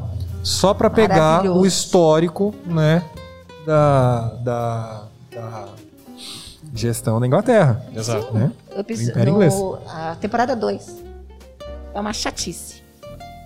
É chata, porque não tem romance, porque não tem. Guerra. Mas agora ela voltou com a parte da Só- Diane, né? Não, sim, mas a 2 é que você Ah, tá. entende como que a Inglaterra ficou forte. Ah, entendi. Hum. Entendeu? O que ela passou e quais foram as decisões, o que, que elas tiveram que. A rainha teve que enfrentar para ser hoje essa potência que ela é. Então, assim, é, é na 2, que ela é chata, ela é monótona, mas ela mostra muito de história. E aí você tem que realmente, às vezes, recorrer ao Google, Sim. aos livros, para entender realmente o que que. O que, que é aprendizado mesmo. Eu adoro esse tipo de série. Mas nós fugimos do tema. Vamos lá, gente. Vamos voltar. É, bom, sobre o medo, o medo do futuro, já foi falado. E você havia falado no início da, da, da sua história como, como reitor aqui, que você passou por diversos, diversas áreas né, dentro da Toledo. E uma das coisas que eu acho que mais te chama a atenção, que mais vibra no teu coração é o relacionamento com pessoas, né? Então, e Ele como reitora. vibra mesmo uma relação de amor e ódio. Ah, é? Por quê? Porque é uma delícia, eu amo pessoas, eu amo, mas é difícil. É Ah, complicado. sim. Dá trabalho, né? gestão de pessoas, É. acho que hoje é uma E- e a habilidade pergunta muito é essa, grande. Eu você- adoro relacionamento, mas a gestão de pessoas é um muito... Posso falar também que é uma coisa que me que dá muito medo. É, é complicado. Eu Cada um tem que- sua individualidade. Esse é o difícil. Não, e gestão. na hora de você gerir, né? Porque você, você exerce responsabilidade e autoridade. É, tem ela. gente que assim, E tem que cada saber- perfil é- tem um estímulo diferente que você tem que dar a cada perfil, então é complicado, é difícil. É difícil. Sim. É difícil. E às vezes a- até o senso de justiça é difícil de dar, né? Porque se É. eu for justo com uma pessoa, vou- parece que eu vou acabar sendo injusto, vou prejudicar um terceiro. É muito subjetivo, É né? subjetivo. É Exato. inteligência emocional. Mas não é nem um. Não existe regras, não existe processo, não existe Mas eu vou facilitar, porque a gestão. Como, sensibilidade. Como a gestão de pessoas envolve principalmente colaboradores de forma direta, mas e no caso da sua relação com alunos e pais, né? É, como que você lida e quais são as ocasiões? Qual que- como que você, quais recursos que você utiliza para resolver conflitos? Porque chegam, né? Às vezes pais de alunos ou casos muito pontuais que vão parar na reitoria, Os correto? próprios alunos também. Acho que na, na pró-reitoria acadêmica, né? Mas É, hoje, é, as duas é, reitorias, na verdade, eu, eu, quando eu tenho que atender, eu atendo mais pela pró-reitoria, pela reitoria, não pela ah, pró-reitoria. tá. Entendi. A pró-reitoria acadêmica, ela, mas ela é mais na gestão mesmo, nas, nas gestões, gestão com os coordenadores de curso, mas eu, eu atendo mais como reitora. Olha, é, eu não tenho um, um método, né? Eu sou muito de bom senso, né? De, de histórico, de, de relacionamento mesmo, de, de, de- da situação. né? E eu acho que uma, uma habilidade que eu tenho é, é ouvir, né? ter essa ace- as pessoas têm muita acessi- acessibilidade, Ac- acessibilidade, É. Tem muito fácil acesso a você? Fácil acesso É. a mim, não é acessibilidade, é Sim. fácil acesso, né? Exato. Qualquer pessoa que chega na Toledo, seja o momento que for, ela, ela é recebida por mim, né? Só se eu estiver em reunião mesmo, eu estou aqui com vocês e não posso atender uma mãe, um- os pais ou um aluno. Certo. Mas eu acho que esse fácil acesso, é, o ouvir, né, entender as situações, entender as partes, entender o que está acontecendo, para poder tentar ajudar. É, às vezes a solução é favorável do jeito que o aluno gostaria, às vezes não é, Sim. né? Porque como eu falei para vocês, é, a gente tem é, uma gestão e tudo que a gente faz aqui está ligado ao que a gente precisa entregar. Então, às vezes não dá, às vezes os alunos têm alguma necessidade que às vezes a gente não pode atender.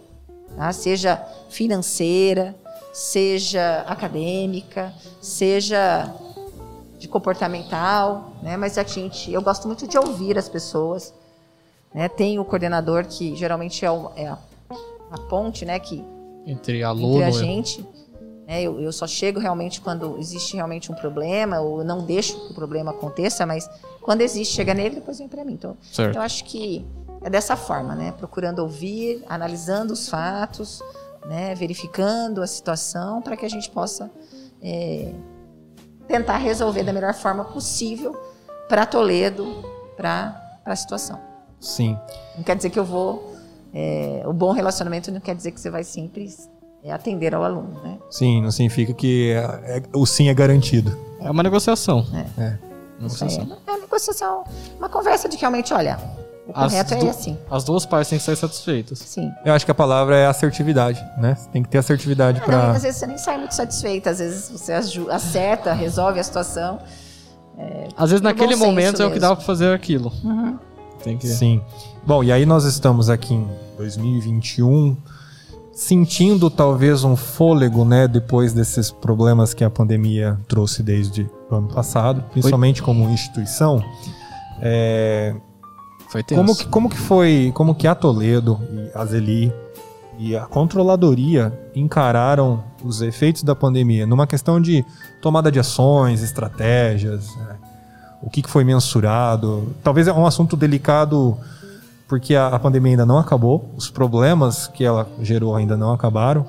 Mas, assim, primeiro, como professor, eu vejo que a, a agilidade, né, a tempestividade para resolver as coisas da forma mais rápida possível. E isso, eu participei do, do comitê do Covid aqui na Toledo. Foi muito rápido. A, a reunião e a tomada de ações é, não comeu bronha, né?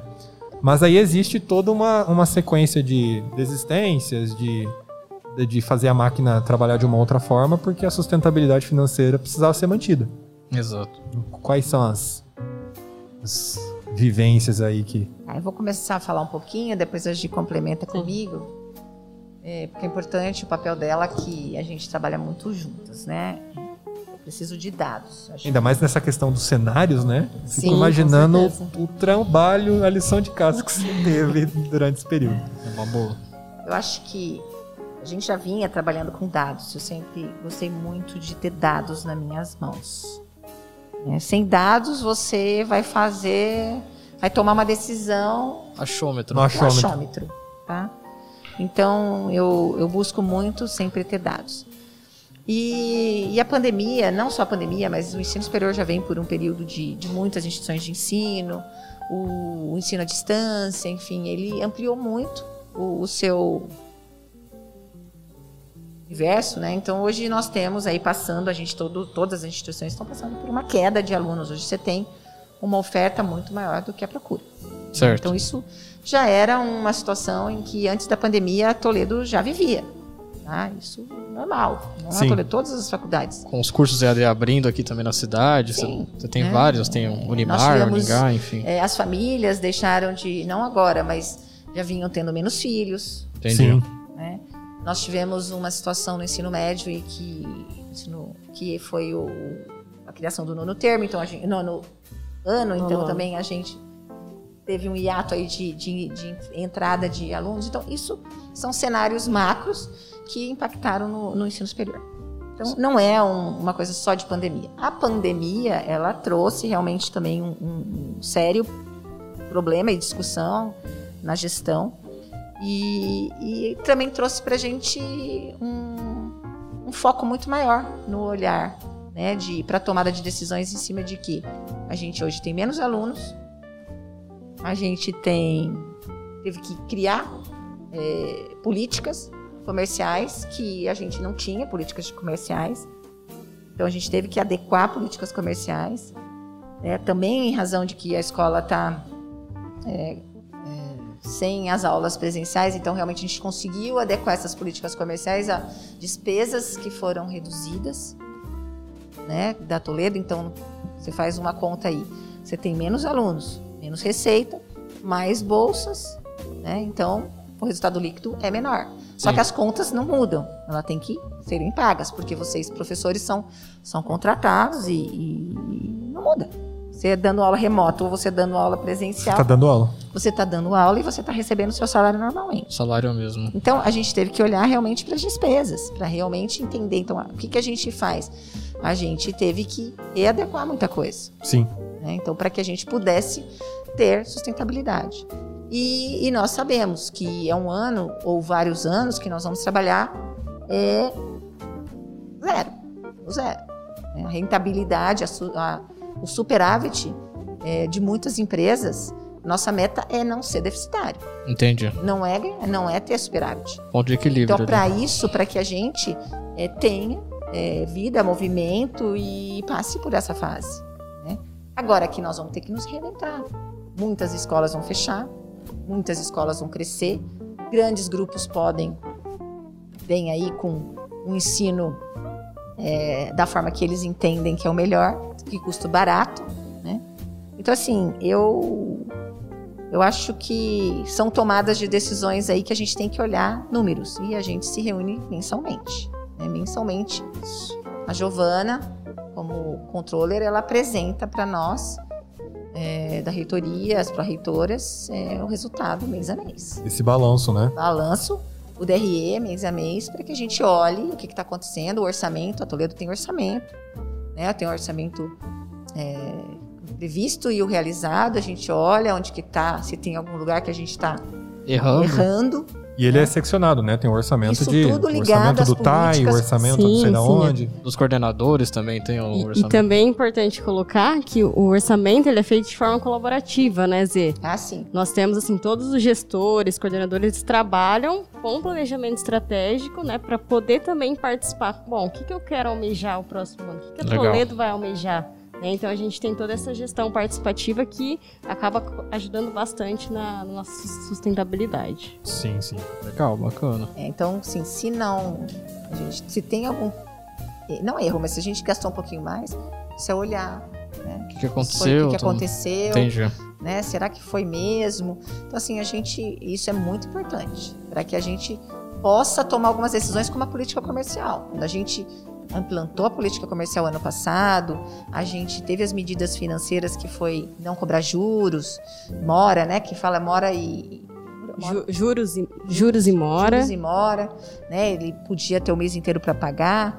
É, demos alguns descontos. Esse ano tem o, Crédito educativo também. o crédito também nós trouxemos o crédito. Então são, são medidas é, em que a gente conseguir, que a gente para que a gente pudesse passar por esse período é, com sustentabilidade. Sim. A gente não tudo bem se não tiver superávit. Não é o que a gente quer. A gente quer trabalhar para superávit porque a gente precisa investir.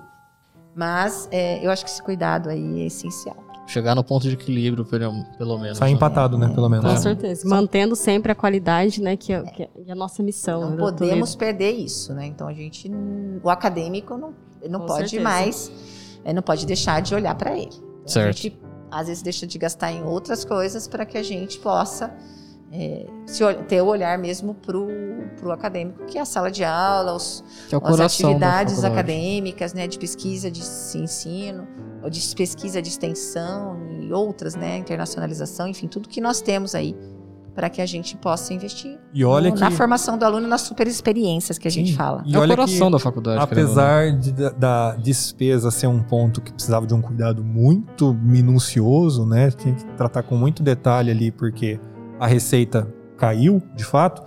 Mesmo assim, investimentos que não eram esperados tiveram que ser- acontecer. Sim, Murilo, né? muito Pega o bem. exemplo do que a gente está usando aqui, que é o, o equipamento, o, eu esqueci o nome dele, o, O? Polistúdio. Polistúdio. É, o né? Polistúdio, é verdade. Existem, né, os laboratórios é, Até digitais. o próprio Laboratório Podcast é um, querendo ou não, um investimento que teve Durante a pandemia. durante a pandemia. Sim. É, é bem, bem, bem tocado nesse assunto. É, em nenhum momento nós deixamos de investir em equipamentos, em infraestrutura. Sim. né? Se você vem visitar Toledo, vocês que estão ouvindo, vocês vão ver que a Toledo está limpa, a Toledo está com tudo em ordem. né? A gente está se programando para a retomada, a gente está fazendo a aquisição de mais equipamentos para que a gente possa ter aulas Highflex, que é aula com alunos em sala de aula e alunos remotos, né? a infraestrutura de, de- a cozinha, que a cozinha do curso de gastronomia, é, o laboratório do curso de estética, Exato, né, e cosmética, que também tem ali equipamentos de é, alto nível, Sim. né? É, os, os laboratórios de saúde, os investimentos que a gente faz. Então, a gente não para de investir no que realmente faz sentido para o curso, que é o, o core, nosso core. Eu falo para eles assim, é o core, nosso principal, né, é o nosso negócio. né? Então, aí a gente deixa de gastar em outras coisas que a Normal. gente gastava. né? Então, para ter esse equilíbrio, porque as políticas comerciais, elas realmente impactam. né? Eu sou super transparente, nós estamos fazendo, fazendo um podcast aqui que, que vai ser ouvido por, por muitas pessoas, e, mas é uma gestão transparente. né? É uma gestão que a gente não tem nada a esconder e que as pessoas veem né, acontecer. Ou só não vê, às vezes quando não quer ver. Mas é, é, a Toledo, assim, eu fico muito tranquila é, na gestão que a gente faz bem transparente e eficaz. Sim, não é à toa que cada movimento que é, o, o conselho ou a direção tomava a respeito do que ia acontecer academicamente, todos nós professores éramos posicionados de uma forma muito né, transparente, muito democrática. Era unânime a, a opinião né, no- nos Google Meet da vida ah, de que deixa tranquilo pra gente essa transparência de ó, a situação é essa, né, de não esconder, de mostrar aonde está complicado e o que, que vai ser feito, né? É, e legal também se falar, porque em 2021 eu não consegui fazer isso. né? Eu acho que a gente perdeu um pouco essa, esse contato. Mas é, eu penso que, eu acho que as pessoas, assim, era muito compromisso. né? Então, assim, era mais uma, é, mais um encontro, mais uma prestação de contas.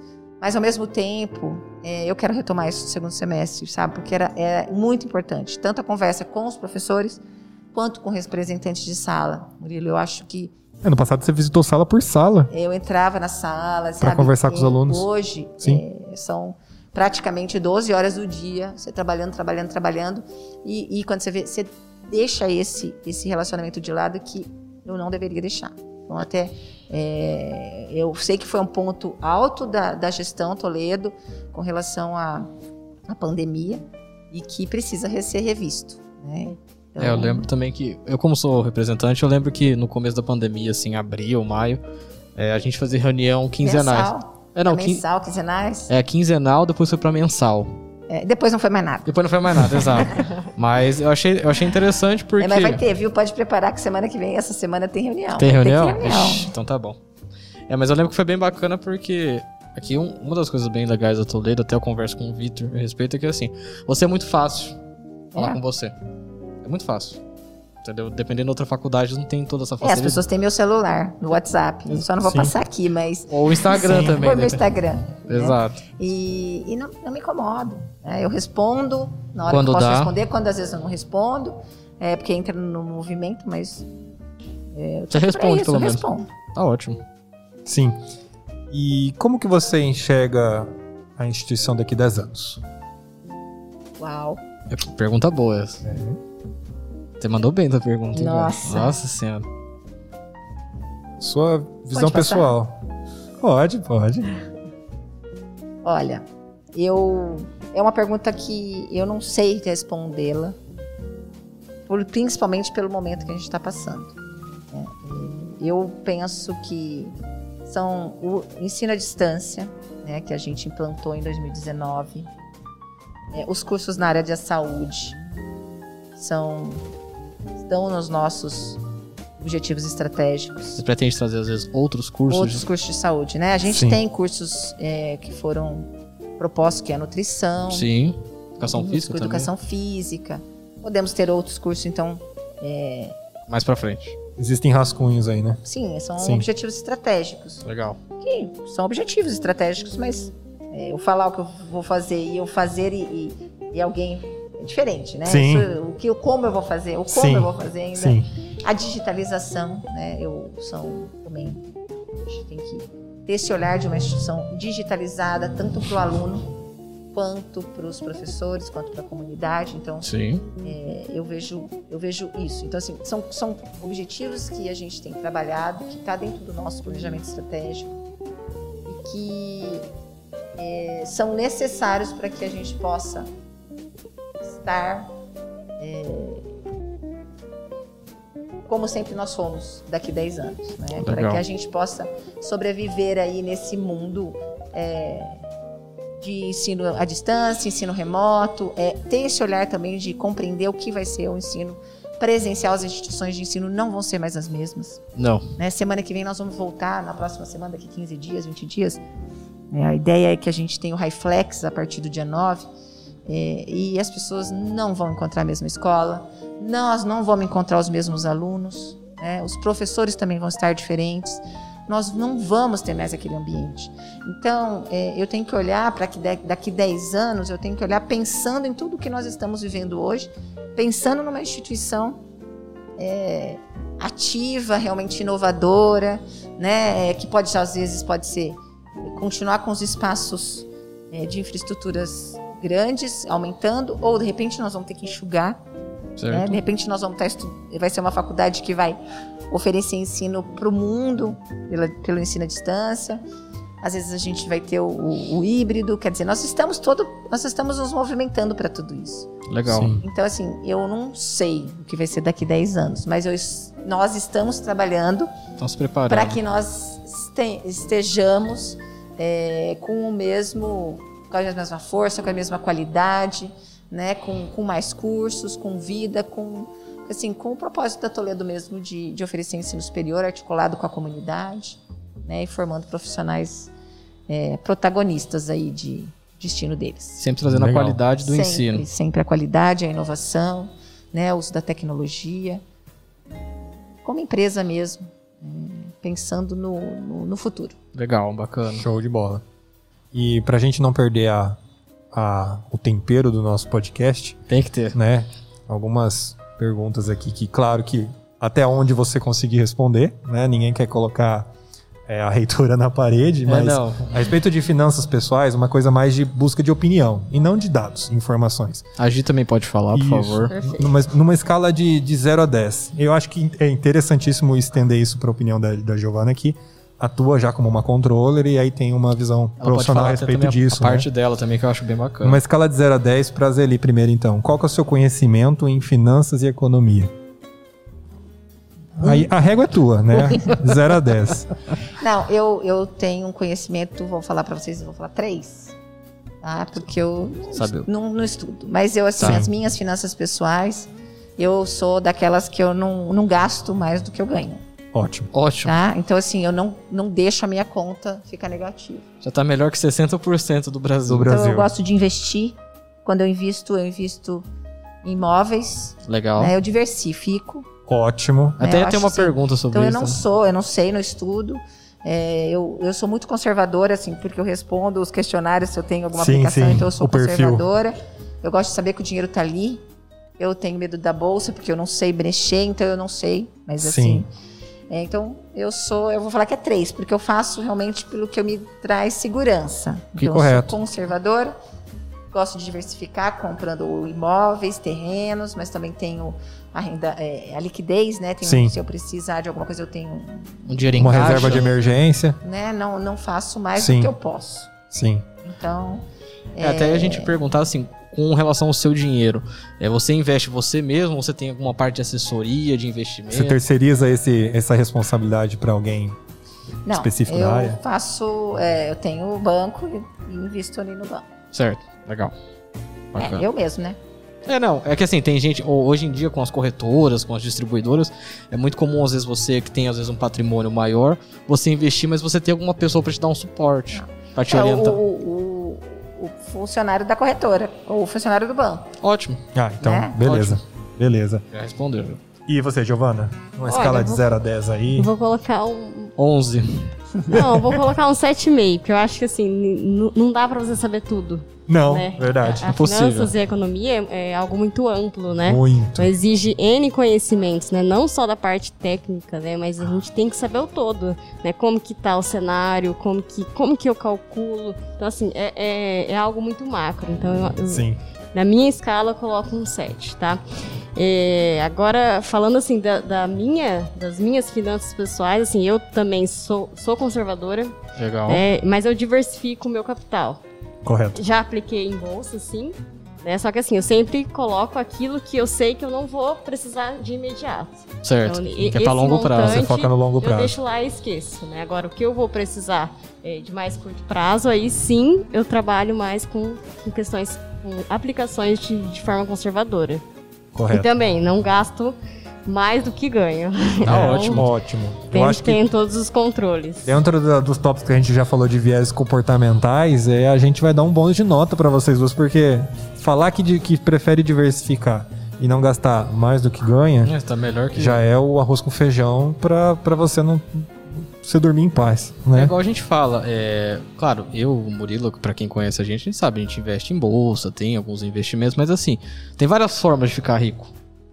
Ou investir seu dinheiro. A gente Ou de conhe- não ficar pobre. ou de não ficar É, pobre, mas é. a gente conhece assim uma, duas delas, entendeu? Mas tem várias formas de sucesso. Então, é, é bacana ter essa. E não existe a correta, não existe Exato, a- não existe. a- É legal ter essa, essa diversificação aqui de pessoas com um perfil às vezes mais conservador, porque é um perfil diferente do nosso também. Sim, sim. Isso é muito E- bacana. E é importante porque é, isso vai para algumas outras perguntas daqui a pouco aqui, ó. É, quando e como você percebeu que deveria optar por, por investimentos? Sim, como uma forma de, de guardar patrimônio, de se proteger. Desde o do começo, desde seu Ah, primeiro salário, você Sim, falou, eu tenho que guardar algo. foi. Meu pai sempre incentivou que a gente tivesse Isso que eu ia te perguntar, seu pai te É, Meu pai sempre me incentivou. Mas assim, primeiro ele incentivava. é, eu, ele nunca me deu nada. Meu pai nunca deu nada pra gente. é, como casa, carro, né? A não ser assim, alimento, roupa, essas coisas, mas assim, você quer seu carro, você compra. Sim, Entendi. Você quer uma casa, você, eu vou te emprestar a minha pra você morar até você ter a sua. sim. Entendi, né? legal. Então, é, eu sempre, é, desde menina, eu sempre tive que comprar minhas coisas. Então, o meu dinheiro sempre foi para ter o meu carro, porque eu tinha 18 anos, eu queria ter um carro. Depois um terreno, depois um apartamento. Então, foi assim, devagarinho comprando, depois eu construí uma casa. Então, é, é dessa forma que eu queria. Depois que eu já tive as coisas que eu precisava ter, hoje eu invisto em, Sim. em Em outros em ativos, outros né? ativos, em Investimentos mesmo. liquidez mesmo. né? E quando posso, eu faço, vou comprando um outro terreninho, aqueles que você vai pagando. Aham. Acho que esses, hoje existem vários empreendimentos e que você vai pagando mensalmente. Em cinco anos você tem uma coisa, né? Sim, claro. Então eu, eu, eu gosto de, de ter um patrimônio, de poder ter uma segurança aí para os meus filhos. Bacana, legal. Mas também vão ter que comprar o deles, né? Não, Só sim. eu morrer que eles vão ter ser deles. Até então é meu. Sim. Você, E você, Giovana, como contadora profissionalmente, né, escolheu o curso de contabilidade, não tá tão longe, né, da, Não, dessa tá área bem perto, que a pensa a verdade. respeito disso. Você sempre também teve essa, essa mentalidade de guardar o dinheiro, prosperar. Como que é a sua história com investimentos, É. finanças, no caso? Sim, assim, eu sou jovem, né? Eu tenho 24 anos, né? Mas assim, desde meus pais também sempre me incentivaram, a você tem que trabalhar para ter suas coisas, né? Você tem que guardar, você tem que capitalizar o seu dinheiro para você conseguir algo, né? Então, assim, eu sempre tive isso, vim de berço também, né? Sempre tive esse comportamento e assim, a área, essa área de finanças sempre me trouxe assim um, um brilho nos olhos, né? Porque Sim. a gente consegue enxergar que a gente não precisa é, colocar X dinheiro. Que eu- não é porque eu vou colocar X que eu vou ter X mais Y. Eu tenho que saber que eu estou colocando aquele capital que é para valorizar ao longo do tempo e para eu poder ter as minhas aquisições, né, com, com os sonhos que a gente tem durante, durante os anos. Seja um terreno, seja um Sim, carro, sim. alguma coisa. Legal, bacana. Sim, sim. E como que vocês é, enxergam a educação financeira dos brasileiros de forma geral? Deficitária, suficiente? Precisa melhorar, o que, que pode melhorar? Aí eu entendo que é necessário melhorar. né? Eu acho que deveria ser uma disciplina Nas escolas. nas escolas básicas, Sim. né? Dos jovens, das crianças, dos jovens, Do adolescente. dos adolescentes, porque não, não sabem, não sabem quanto custa, né? Então acho que é um, é um Não sabe o que, é juros. não sabe nada. né? Não sabe nem fazer um cheque. Não, Não existe mais, tô brincando. Não existe, existe, mas. Eu acho que eu não sei Os fazer meus cheque. filhos não são da geração de cheque, né? Não sabem nem é, bancos, né? Até conhecer sobre os bancos, né? Os bancos predatado. tradicionais, o- os bancos é, Digitais. digitais, as cooperativas. Eu acho que nem esses conhecimentos eles não têm. Né? Então, assim, e Como forma de proteção, de, né? De, cuidar, né? De, de, Sim. de, de saber o, o que fazer com o dinheiro. né? Sim. Quais são as, as De prioridades, né? Então, eu acho que seria muito interessante, muito importante que essa educação financeira viesse desde a- dos, das crianças, né? O escola mesmo. Na escola infantil, Uhum. pudesse, eh, até a matemática poderia ser ensinada por meio de projetos em que eles pudessem aprender finanças, né? Pessoais. É. Eu lembro. É, a matemática teria que ter esse tipo de, de projetos lúdicos, né? Que ele compreenda até o, percentual, percent- porcentagem, probabilidades, enfim, tem tanta coisa legal que se aprende na matemática que poderia ajudar a estar ligado às finanças Sim. pessoais. Uma coisa, um ponto aqui só pra colocar. É, eu lembro que na, na época da escola não tinha muita coisa de matemática financeira ou porcentagem ou juros. Era uma coisa assim bem simples. E até meu tio tá cursando matemática, pra falar a verdade, e fala, olha, tem pouca coisa de matemática financeira. Então é complicado também essa situação, porque a própria pessoa que tá aprendendo na faculdade de matemática não tem isso, então como que ele vai passar isso pras pessoas? Ah, no próprio curso da matemática, né? No próprio curso, Sim, né? sim, no próprio sim. de graduação. Mas é que eu falei, Bruno. Exato.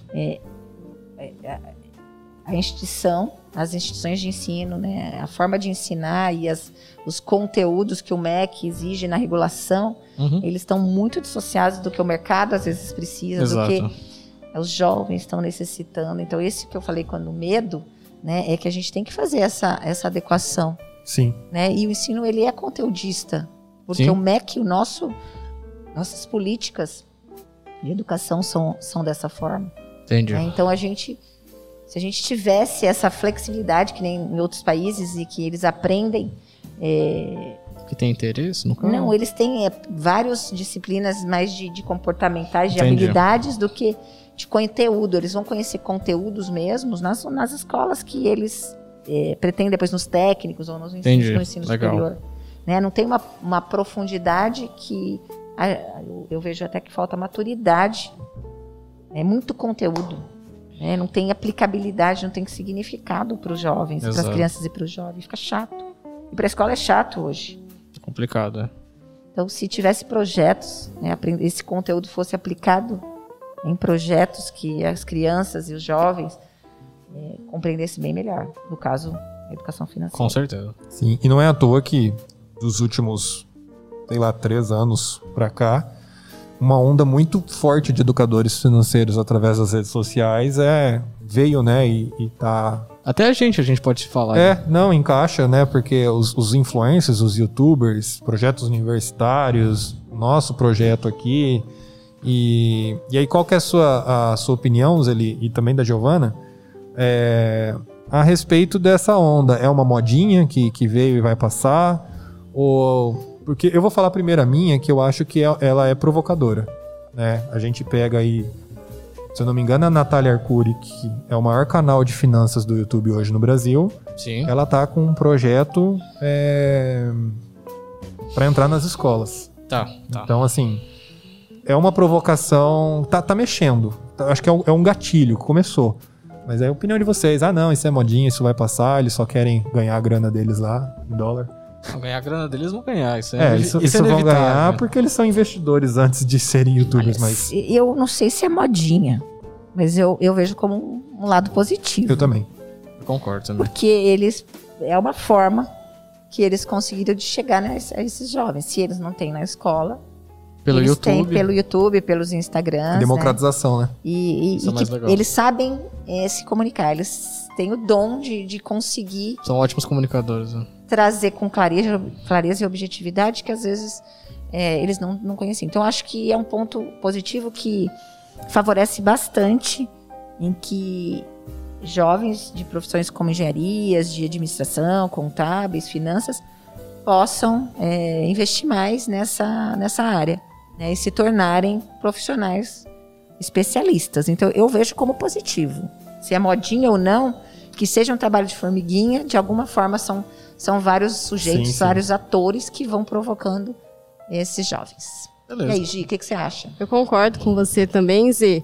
Principalmente o público que a gente tem hoje, né? As pessoas, elas são imediatistas, né? Então elas querem saber as informações na hora, então elas querem aprender de forma muito rápida, né? Sim. Então, eu acho que isso é uma tendência, né? E, e vem levar informações que o- esses jovens, né? E também universitários, eu vejo né, principalmente alunos de direito, de engenharia, que quer ter seu próprio negócio, né? É essencial a gente saber né, essas informações financeiras, como que eu vou empreender.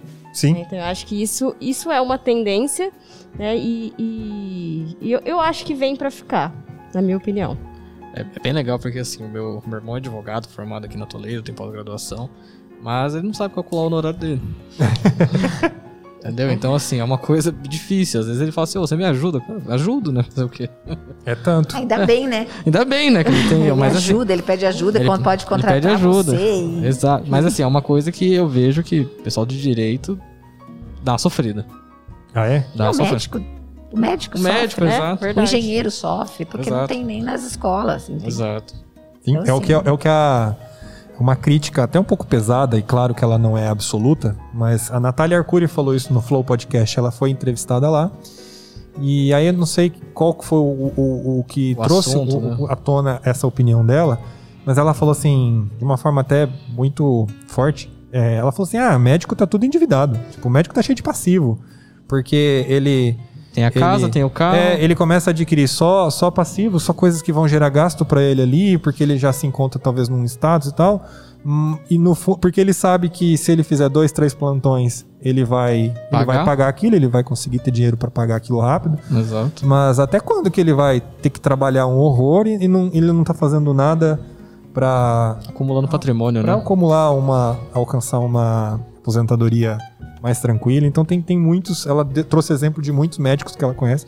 Que, que, apesar de serem médicos, né? Tem uma receita, a gente espera que seja alta, é, não estão financeiramente resolvidos. Né, Normal. por falta de Normal. conhecimento. Falta de, de saber Falta de informação, no caso. lidar com isso. Sim, sim. E assim, só pra fechar, tem um, um ponto também que eu acho que faz parte do, do investimento financeiro que ninguém fala, mas eu falo que a educação é um investimento financeiro. Sim, sim. Sem dúvida. Sem então dúvida. você tem liquidez, você tem patrimônio, você investe em patrimônio, você investe em, como é? liquidez, patrimônio, mas você não pode deixar de investir em você. Investir É. em si mesmo Seu é tempo. melhor. Seu, é o seu tempo para você profissionalmente, porque Exato. você não sabe dia de amanhã. Sim. Então, assim, dentro de uma pizza, vamos colocar uma pizza aí de, de que eu posso investir. Acho que é sempre pensando é, no seu futuro, na sua educação. Né? Não é porque é por conta da Toledo, porque eu, eu, eu tenho um negócio de educação, venho da educação, mas não é por isso, não. Eu acho que eu acredito mesmo né, na formação das pessoas. Sim, e eu- lição da minha mãe, né? Aquilo é adquira conhecimento, porque com conhecimento você pode perder tudo. Você, Você começa de reconstrói, começa de novo. É isso aí. Investir em si mesmo sempre é a melhor alternativa. É, foi o que o João falou no episódio de Finanças Pessoais, não esqueça. Exato. Bom, e agora pra gente deixar isso um pouco mais descontraído também, né? Um ping-pong aqui de respostas rápidas, como se fosse um, aquela conversa com a Gabi, né? É, Marília Gabriela.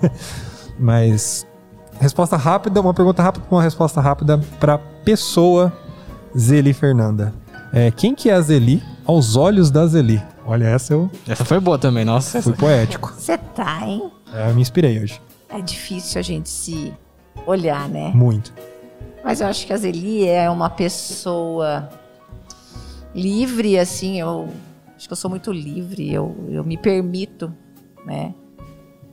é, viver a vida intensamente, eu me permito ser muito feliz, sabe? Você pode me ver é, nas dificuldades, mas eu tô sempre, eu tô sempre bem, né? Eu acho que o equilíbrio aí da minha vida profissional e da minha vida pessoal é, é alegria, né? Eu tô sempre é, perto da minha família, perto dos meus amigos e buscando ser feliz. Nada como uma noite de sono que amanhã eu acordo e recomeço com meus esportes e tô aqui linda, maravilhosa, cheia de animação, energia, né? Botando fogo em todo mundo e cheio de, de, de inspiração. Então acho que eu sou isso. Eu sou uma pessoa livre, alegre, sensível, é, crítica comigo mesmo. né? às vezes eu sou dura. Eu até acho que eu nem sou canceriana. eu sou uma canceriana, eu não sou chorona. Mesmo? Eu não sou chorona, eu sou muito dura. Eu não sei se a vida me fez dura, Pode ser também. mas é. Dura assim. No bom sentido, né? Talvez é a liderança, às vezes a gente tem o ônus e o bônus, né? Sim. Então o ônus ele me deixou mais dura. Então eu sou, sou Resistente. feliz. Resistente. Não, não sou resistente, mas eu sou Resiliente. talvez. resiliente, pode ser. Né? Sou forte. Eu sou forte. Mas a alegria comanda. Sim, sempre. Lembrando, eu gosto de parafrasear isso. Segundo sou a, forte. a filosofia de Spinoza, alegria significa potência de agir. Pode ser também. E Uma eu boa adoro essa definição de alegria. É, eu costumo dizer que eu estou exausta, mas eu estou forte. também. Então tá bom. Legal. E Ou quem. forte, mas exausta. Aí fica a critério de quem quiser E escolher. alegre, né? E quem és ali aos olhos do seu Milton? Nossa. Essa é boa também, cara. Nossa, essa foi. Eu queria falar que eu era a preferida dele. Ó, isso pode gerar alguns problemas. Não, Tanto mas que eu- eu já divulguei pra Carmo. É, se, seu irmão, se suas irmãs ouvirem, né? Não, eu sou. Eu acho que meu pai sempre teve em mim é, uma filha que ele via como uma pessoa que tinha muito dele com relação às pessoas, né? A preocupação com as pessoas. E eu acho que isso foi muito importante na escolha dele. Ele achou que eu tinha, ele ah, sempre achou que eu tinha muitos comportamentos semelhantes ao dele. Então acho que ele achava que eu era uma pessoa sensível, né? De fácil é, relacionamento com as pessoas, é, sempre de bem com a vida, né? sempre agregando. Eu sempre fui uma pessoa que agreguei muito, agrego muito as pessoas, gosto de agregar. Então acho que, não sei, não sei falar como ele me via. Penso que seria assim, né? muito carinhosa, muito presente com ele, então isso era importante para ele. Família, Sim. Ótimo. Sempre teve muito carinho pelo Ronaldo, pelos meus filhos, sempre. eh, minha casa para ele era a casa dele, né, se sentia muito à vontade. Então, não era a preferida, não. A preferida era a Carmo. Olha só. Será? Sim, eu sou a preferida da minha mãe. Entendi. Ah, tá. Tem, tem É, isso. Eu sempre fui a preferida da minha mãe, isso eu posso falar. Mas Bom, bom que não. você, você deu um gancho legal para próxima. As próximas duas perguntas eu vou fazer em uma só, porque fica um pouco redundante. E quem é a Zeli mãe e agora, recentemente, Zeli avó? Pois é, hoje é dia da avó. É verdade, meus parabéns, como Parabéns. primeira, Dia da primeiro de ano de Santa experiência. Ana. Sim. E, consequência, dia da avó. Então, eu sou a mais nova avó. Tenho o Léo, que nasceu há um mês, filho do Caio, filho do Caio. E agora vem a Mel, que é a Melina, filha do Igor e da Maria. Então, é o Caio e a Gabi. E o Igor e a Maria. Então, eu vou ter um casalzinho de netos. O Caio Vulgo Pezão? Pezão, Conheço. Legal. Nosso Os dois campeão. filhos com, com dois netos com idades próximas, né? seis meses eles Nossa. vão ter de diferença, né? Um canadense e uma brasileira. É, eu sou uma mãe muito exigente. Eu sei, eu lembro. Sou muito exigente. né? Eu acho que. Não sei se isso é positivo, sabe? Porque eu sempre quis exigir muito deles. Sempre ensinei para eles o que meu pai ensinou para mim, né? Que eu teria que, que correr atrás de todos os meus sonhos, os meus desejos e sempre estudando muito. E eu cobro muito deles isso. Certo. E isso acaba sendo a mãe chata, né? Mas eu sou aquela mãe que também, quando precisa, tá ali ao lado, né? Que acolho as minhas noras, né? Cuido delas também da forma que eu posso para agregar e para estar sempre com família. É que você tem duas noras, no caso. Né? Tenho duas. É. Uma mora no Canadá e a outra mora aqui. Mas é, o relacionamento é muito positivo e muito gostoso. Mas eu acho que eu, eu deveria ser menos crítica. Eu tenho muito do meu pai, então eu sempre quero o melhor. Quero que eles façam sempre o melhor. De tudo, Isso né? desgasta, né? Isso Entendi. Hoje que eu tenho mais idade, sou mais madura, eu acho que eu poderia ter sido um pouquinho mais Leve. leve no início. Né? Agora eu não passo, não consigo mais. né? Agora eu sou sou assim, mas eu, eu tento. Tá bom. É bom essa reflexão. né? Eu faço essa reflexão Importante. bastante. Importante. Porque a gente precisa agregar, né? E a gente precisa estar junto. E não é facilitar, eu falo que é agregar, ensinar e compartilhar. Mas eu tenho um pouquinho de, de autoritária, né? Não sei se eu sou assim, mas eu acho que eu sou, né? Sou, né, gente? Bom, o Caio que dirá. É. É, eu sou um pouquinho assim. Mas então, assim, às vezes eu, eu não sei conversar, às vezes eu quero que seja do meu jeito. Entendi. Então, é, Ah, sim. Aí fica aquela. A natureza Enxada, humana, às vezes, né, crítica. que fala Mas alto. também acho que eu tô fazendo dois grandes homens, né? Cada um Tá com as suas certo. escolhas, né? E cada um sendo feliz da forma que eles escolheram com a família deles. Legal. Tá ótimo. E agora essa é pra. Não tem nenhuma pra Gi, só pra mim? Tem, Pra você, tem. Pergunta pra Gi, pergunta pra Gi. A gente quer conhecer agora a Zeli como pessoa, mas depois a gente pode também estender pra, pra Giovana. Quem é a Zeli Patroa? Vixe. Pergunta pra Gi. Ah, ela. É? Aí, Acho ó. que vai só perguntar, Danilo. Verdade. Não, eu, eu, que é vou, eu vou abrir essa porta então. eu vou Cuidado. Giovana. Mas o seguinte, Antes de você. Cuidado. Vamos jogar essa pergunta pra Giovana, porque a Zeli Patroa. Cuidado, Giovana. É. Não, eu também posso falar, né? Sim. A- a- acho que é a eu minha opinião. vocês e aí depois eu faço a minha reflexão. Essa, essa porta aberta eu acho que é uma das coisas que mais, mais eu, eu admirei em você desde o do, do primeiro ponto, assim. Eu te conheci como mãe do Caio, antes de entrar na Toledo há muito tempo, e, e vi essa cobrança, essa preocupação de, de fazer o que é certo, quando eu tive a oportunidade de, de, de dar aula para ele.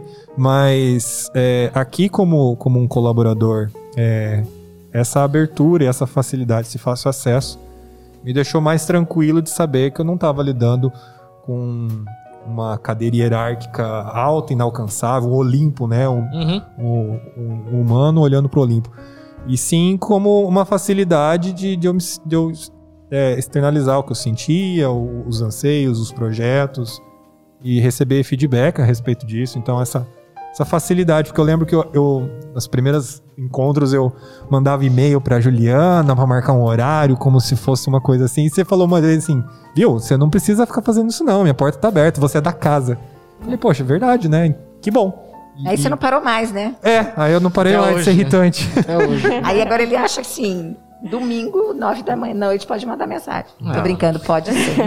Ela só não responde. Eu evito, eu tento olhar no, Não, pode pelo menos sem pro relógio. Ainda mais que eu sou um ser noturno, eu tenho que tomar cuidado a respeito disso. Não, Mas isso é- Isso é legal. verdade. É, mas a, é, é o que eu visualizo. E a Bom, Giovana? Complementando o que o Murilo falou muito bem, a Zeli patroa pra mim é uma Zeli líder, né? Então é, a gente tem um relacionamento muito bom. É, é tudo que ela quer trazer de novo, o que eu quero trazer de novo. Então a gente tem um bate-papo muito legal. Se ela não gosta, ela fala. Se eu não gosto, eu falo. Então assim, é- realmente a gente tem as portas abertas, né? Pra sempre trazer coisas novas, pra sempre mudar, pra colocar o que a gente acha. Então assim, ela realmente nos incentiva, né? Ela traz esse, esse- incentivo pra todos os colaboradores, né? Para toda toda a família Toledo, né? Que a gente tem hoje. Então é, esse é o meu olhar da Zeli patroa. É, eu vou complementar, não sei se o Bruno quer falar alguma coisa, como Com estudante? é, como estudante que você olha, você ouve, né, falando Tá, eu acho que a, maior qualidade da Zeli, eu já falei aqui, é fácil acesso. Pô, eu posso entrar na sala da Zeli e falar, Zeli, preciso falar com uma coisa com você. até o amarelão entra na minha sala. Exato, Você entendeu? sabe quem é o amarelão? O Bertão? O cachorrinho. Cachorro. Ah, não sei. O cachorro que anda aqui, um, um vira-lata. Um Às patrimônio vezes ele brasileiro. para e É. fica assim, na porta da minha sala. Juro por Deus, é a coisa ó. mais linda. O, eu lembro uma vez que, nossa, acho que foi no meu primeiro ano de faculdade, a gente teve o projeto do crowdfunding, né, social, e eu lembro que eu mandei mensagem pra Zeli uma vez, ela acabou não respondendo, eu falei, ah, vou ligar. Pô, ligou, me atendeu, eu falei assim, ó, precisava fazer isso, isso e isso com você. Eu falei assim, você não quer vir aqui agora? A gente É? faz agora, É? entendeu? Então acho que a, é a maior qualidade da Zeli é, assim, uma pessoa que sabe muito ouvir é, todo mundo. Então a gente teve as reuniões no ano passado com de- representantes, ouve todo mundo. é, é, foi difícil ano passado, porque assim, tinha muita crítica. Tinha muita crítica que a gente, como representante, tinha que trazer pra reunião. Então eu acho que isso é muito interessante. É a humildade. A humildade. É, eu acho que, obrigada, eu agradeço pelas falas, mas vocês foram muito bonzinhos, né? Só falaram meu lado bom. É, mas eu sou muito dura, eu acho que eu sou muito exigente. né? Mas para ser uma líder, ter uma liderança e você. Para ter bom senso, você às vezes precisa ser dura. né? Você tem que ter um pouco de jogo de cintura, mas ao mesmo tempo é, você tem que colocar limites, né? Porque é, um monte de coisa que nós conversamos aqui é o que nos move, né? É, eu preciso de dados, de ferramentas, de é, informação para que eu possa fazer uma gestão. Então, às vezes, eu tenho que ser dura com as pessoas, eu tenho que exigir um pouco, um pouco mais não, exigir o que realmente a pessoa está fazendo aqui. Então, às vezes, é, hum, hum, eu fico desconfortável, mas eu preciso ser, É que não é brincadeira aqui também, né? é, eu preciso ser dura, Tá certo. né, exigente. Né, eles brincam que às vezes eu sou brava, eles têm medo de mim, algumas pessoas têm medo. E eu falo, mas não, não é porque que tem medo de mim, né? É só vir falar, mas é porque às vezes eu sou. Acho que dura na palavra. Pronto, achei a palavra, o que eu queria. Sim, Assim. pode Às fazer vezes a forma. Posso falar um Né? ponto? Como aluno? Pode. Tem muitos pessoas da minha sala ou pessoas que eu conheço que falam: Nossa, eu tenho medo da Zeli. É, Aí. Por quê? ah, ela é muito, sei lá, é imponente, ela é brava. é, tem gente que acha que eu sou brava. Né? Mas eu tenho, eu tenho esse acesso, sou de fácil acesso. Entendeu? Gosto de inspirar, gosto de, de incentivar. E a pessoa que trabalha aqui, que é aluna também, tá? É? Mas eu não vou falar nome. Não, preciso. Mas é, tem gente que, que não sabe, às vezes não teve oportunidade, às vezes eu sou séria, né? Eu sou séria é, com as pessoas. Eu não saio, eu sou brinco com todo mundo, mas a partir do momento que eu tenho uma liberdade. Mas é, eu acho que faz parte também, né? Tá certo, claro. De- É como meu pai, meu pai também, ele era uma delícia, querido, parava pra conversar com todo mundo. Na hora que ele batia na Com mesa, qualquer bem, um. sai de perto. Eu, não, tem dia que eu tenho vontade de bater na mesa igual meu pai. Ele batia na mesa e tinha que fazer do jeito dele e acabou. Não tinha conversa. Ele ouvia todo mundo, mas tinha que fazer do jeito dele. Falar, que vontade. Mas não dá. Mas é isso. Obrigada e. E você aqui. tem. Você tem algum hobby, assim, muito específico? Alguma coisa? Você falou do seriado, né? É, o Netflix não é, um- é gostoso, né? Acho que eu gosto de fazer esportes. Ah, legal. Academia. Eu gosto de correr. Legal. Acho que assim, é uma sensação de, de liberdade, de. Fala de, de, de, de confiança, né? Eu já corri três meias maratonas. Bacana. Eu já fui para Epitácio de bicicleta três vezes também. Eu corro semanalmente, pratico esporte, faço academia às 5 e 15 da manhã, tá? Segunda, quarta e sexta, se vocês quiserem me encontrar, eu estou na academia. O Murilo tá indo dormir esse horário, geralmente. Às vezes sim. É, eu gosto, para mim me faz muito Não, bem o eu esporte. Mudei minha rotina. Então, Que bom. eu tô mudando. Esporte é, é fisiológico, né? Começa A meia aí. maratona é 21 km, meio? 21 quilômetros e 60, É porque a, a inteira é 42 e pouquinho, não é? 42 É. e 160, acho que é isso, mais ou menos. É, eu fiz três. Bacana. As três do Rio. Maravilhosa, assim. É, é o seu limite, entendeu? Te dá Uhum. uma coragem, te dá uma força, te dá um empoderamento. É sensacional. Você fala, eu posso tudo. Tem que fazer. Quando a coisa tá muito difícil, eu falo, eu já fiz três meio maratona, eu já fiz três. Já fui daqui pra Epitácio de bicicleta no Areião. Aí. Tem que fazer Sabe? o Iron Man lá. Então eu falo que assim, as- o nosso dia a dia hoje, principalmente no momento que nós estamos vivendo, em que você tem que olhar para o hoje e pensar no futuro. Eu penso em tudo que eu já consegui aí, desafios grandes que o corpo, né, e mente precisam, tá? E penso no meu pai também, né, em tudo que os desafios que ele passou quando ele começou aqui junto com meu avô, né, que não tinha nada e que ele construiu cada tijolinho que tem aqui. E, e ele conseguiu, passou por tantos, tantas dificuldades na época, ele passou por, por movimentos aí, também doenças, enfim, conseguiu. Então, por que que nós não vamos conseguir, né? Então, são, são as coisas que, que me inspiram. E o esporte é o meu hobby. Vou falar que é o esporte. Legal. Eu gosto de cozinhar, mas cozinho meia boca, né? Eu gosto de Então, se você quiser, eu posso te recomendar um curso de gastronomia Então, bem inovador, tecnológico. eu fazer o curso de vinho. É verdade, tá rolando. Então, acho que receber pessoas também eu adoro. Adoro receber pessoas na minha casa. Deixar todo mundo com muita vontade. É isso, isso é um hobby, mas são as coisas que eu gosto sim, de fazer. sim. E você tem alguma mania? Aquela que, tipo, Ronaldo fala, poxa vida, hein? Essa aqui é a Zeli. É. Essa aqui é a Zeli. Eu acho que é deitar na minha cama e pedir para ele buscar as coisas para mim. pra ele apagar a luz, para ele pegar alguma coisa no banheiro. É, se alguém quiser dar um mimo pra Zeli, compra aquela campainha, né, de chamar mordomo. Gosto que ele me cubra à noite. Eu deito, eu deito, eu falo pra ele assim, ah, me cobre. São manias. Isso acho que é uma mania. Porque eu não sei dormir, eu não gosto de me cobrir. Eu tenho, ele tem que me cobrir. Pode Entendi. falar isso. Ai, que lindo. Você terceiriza isso, né? É, ele legal. brinca, mas coisa. Gestos de carinho expostos Exato. aqui. legal. E tem algo que você não gosta em você? Ixi. Ai, Murilo, você tá ficando craque, hein? É. Essas perguntinhas. Isso que eu nem fiz jornalismo, hein? Isso, hein? Hã? Esse, esse quadro devia chamar bate-bola. É. É, tá De- aqui um ping-pong de, De perguntas frente com rápidas. Zeli. Ai, talvez seja o que eu falei de ser na, na forma de falar as coisas. Uhum, Ah, entendi. sim. Né? Eu às vezes não falo por mal. E, é, eu sou muito sincera. Tá Sim. certo. Eu não sei mentir. Não é todo mundo que tá pronto pra lidar com a não sinceridade dos outros. É, tem eu isso também, também. às Então- vezes, sou assim. Quando você não sabe mentir, é, tá na sua cara. Então acho que a gente precisa ter. Você não disfarça a cara. cuidado. Você não disfarça a não, cara. não sei disfarçar. É. Eu Então sofro, acho que eu preciso ter mais cuidado. Hoje a gente, como ser humano mesmo, eu sofro né? disso também. a gente tem que ter cuidado. E qual o seu maior objetivo de vida é, hoje? Propósito.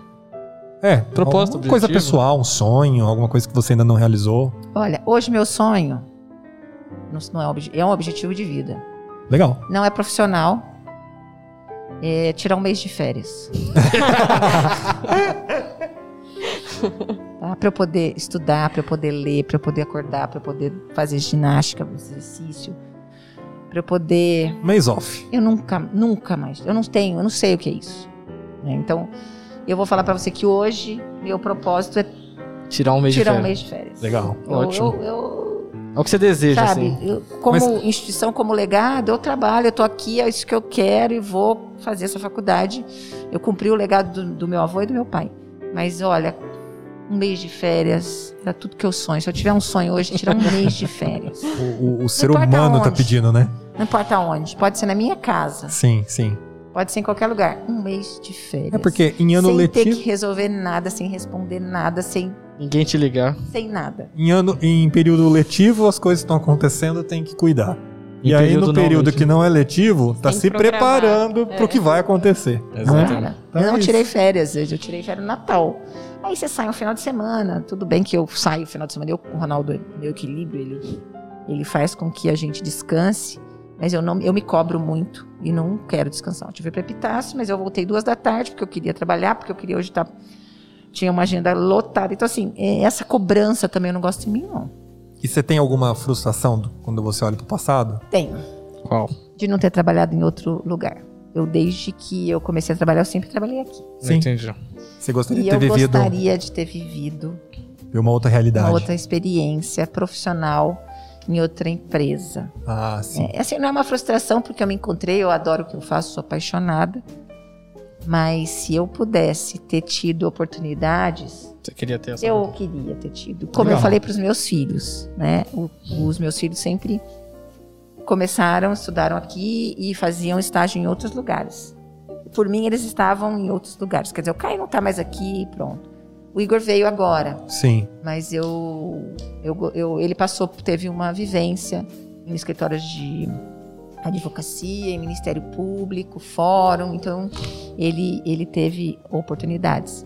Hoje eu acho que é o momento certo porque a gente precisa pensar em sucessão, Sim, né? correto. em pessoas que, que eles vão levar o nosso DNA, vão entender como que funciona Toledo, tudo isso que a gente bateu de papo aqui, né? Ele precisa é, estar envolvido nisso, como os meus sobrinhos também.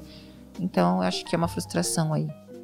E como que você se vê aos 75 anos? Seu três quartos de século de vida. Olha, eu ainda Deus penso quiser, com muita saúde. 75 anos, eu espero estar aqui na Toledo ainda. Pedalando pra Epitácio? Não, eu não estou mais pedalando e correndo bem menos, né?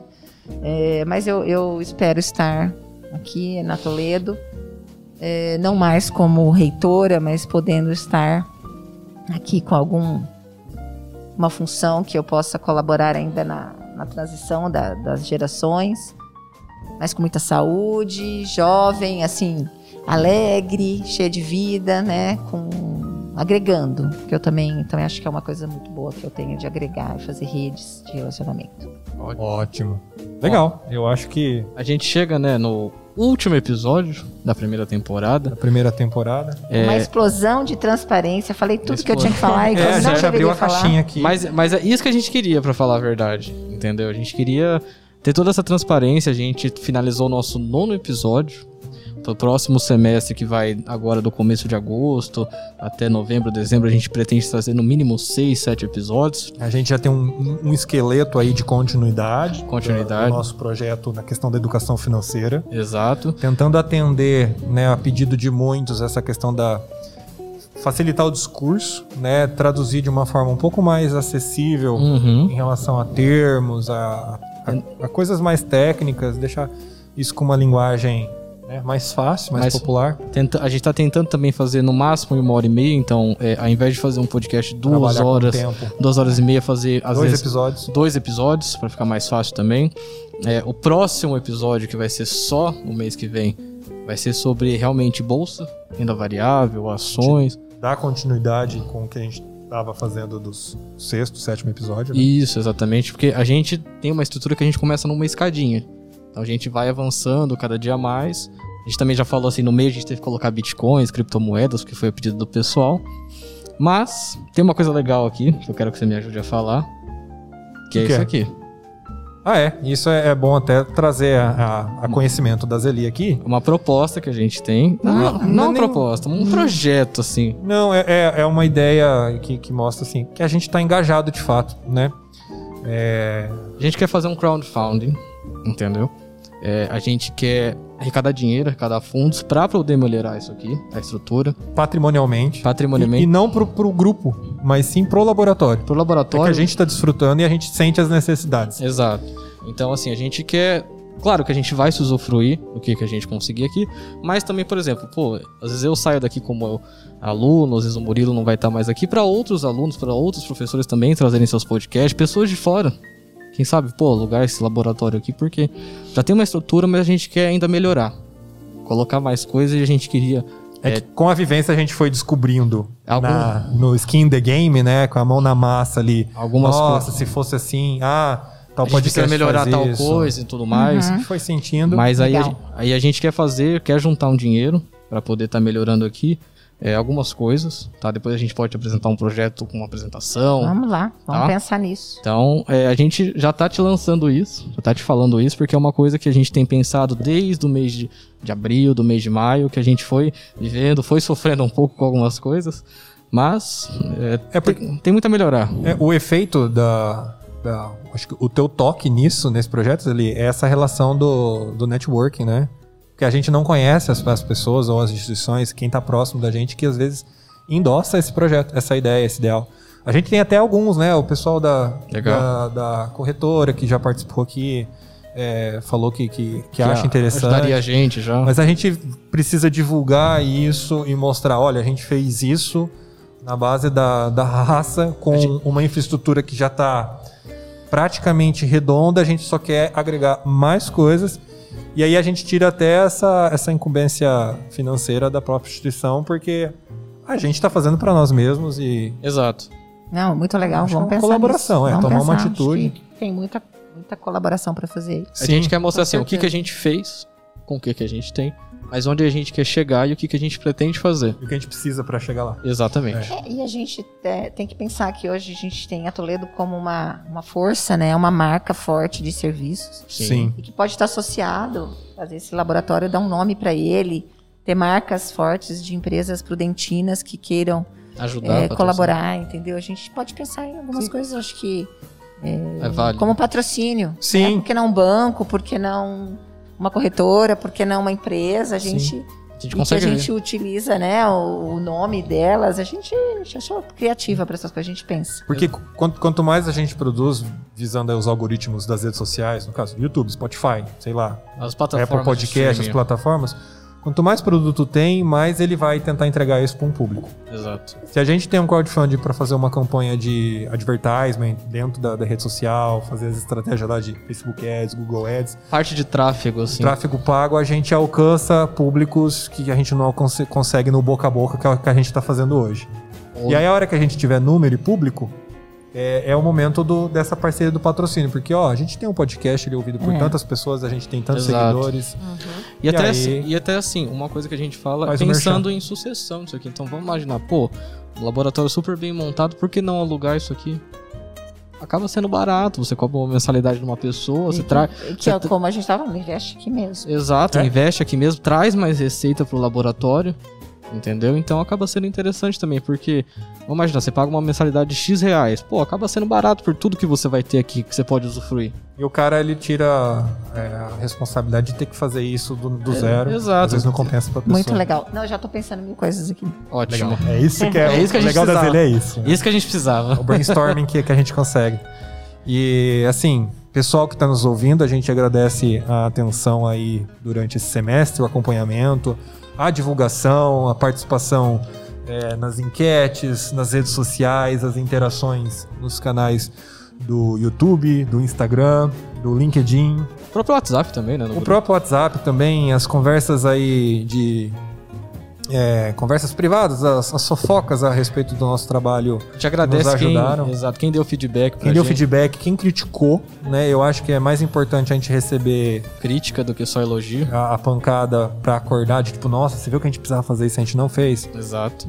Pra, porque o nosso objetivo é isso, é educar financeiramente é, todo mundo. Exato. Né? E assim, é, é, meninas, pode falar assim, meninas? Meninas. Quem quiser assim achar vocês, procurar com você, procurar vocês, onde que eles podem te achar? Eu uso o Instagram, às vezes é reitora, é aberto. Lá eu posto a vida de reitora, né? O Legal. meu dia a dia. Certo.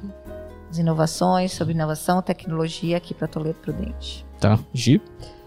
É, profissionalmente eu uso mais o LinkedIn. Legal. Tá? Legal. Se quiser me procurar lá, é Giovana com dois N's, Gonçalves tá. com S. Tá bom. Esse diferencial aí. E o Instagram, né, que é G Gonçalves com S. Legal. Também. É, o LinkedIn também. Né, eu uso bastante também profissionalmente a Gi, lembrou bem.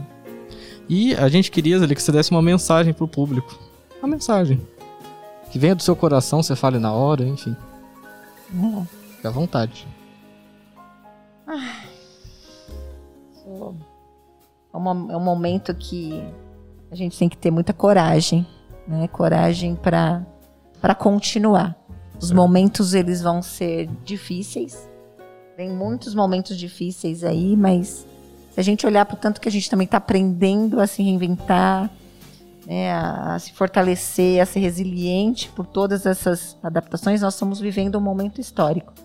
Então, minha mensagem é coragem. É, uma hora vai passar. Sempre é, passa. Sempre é. passa. A gente, cada um tem as suas dificuldades. Tem pessoas que já passaram por momentos difíceis, por doença, por perdas aí, não durante a pandemia, mas de passados e que se recuperaram e que continuaram a vida. Então, é coragem, força, união, amor, muito amor pelas pessoas, respeito.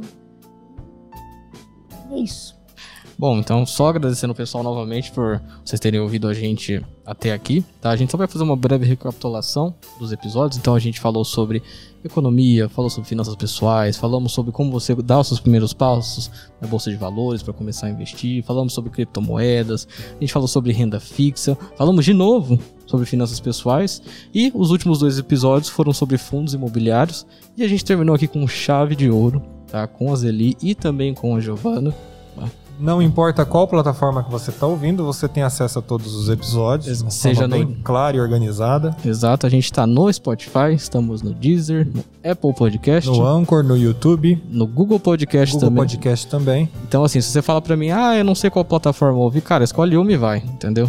Tudo é. gratuito, 0800. Tudo gratuito, então a gente expandiu para mais plataformas para não ter assim, ah, mas não tem na minha plataforma. Tem, agora tem. Sim, sim, basta querer. Pega ah, seu tênis, vai fazer uma corridinha, uma Nossa, andadinha, como rende ouvir um podcast enquanto podcast. corre. Lavando a louça.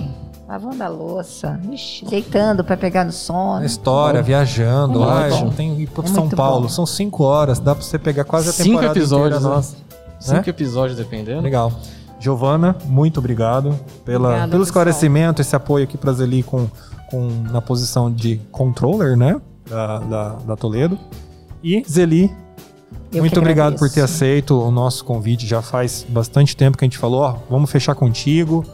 É, obrigado por essa, essa abertura de, de muito coração aqui, né? De, de cabeça. Foi uma delícia, um bate-papo bem gostoso. É, Vocês sempre serão convidados aqui. viu? Muito obrigada, parabéns para vocês por acreditarem nesse projeto, por se dedicarem, por se doarem, né? Isso é uma doação, muito. né? Porque vocês têm um propósito de divulgar, né? De divulgar a educação financeira. Isso é muito bonito, muito legal. Vocês têm meu apoio.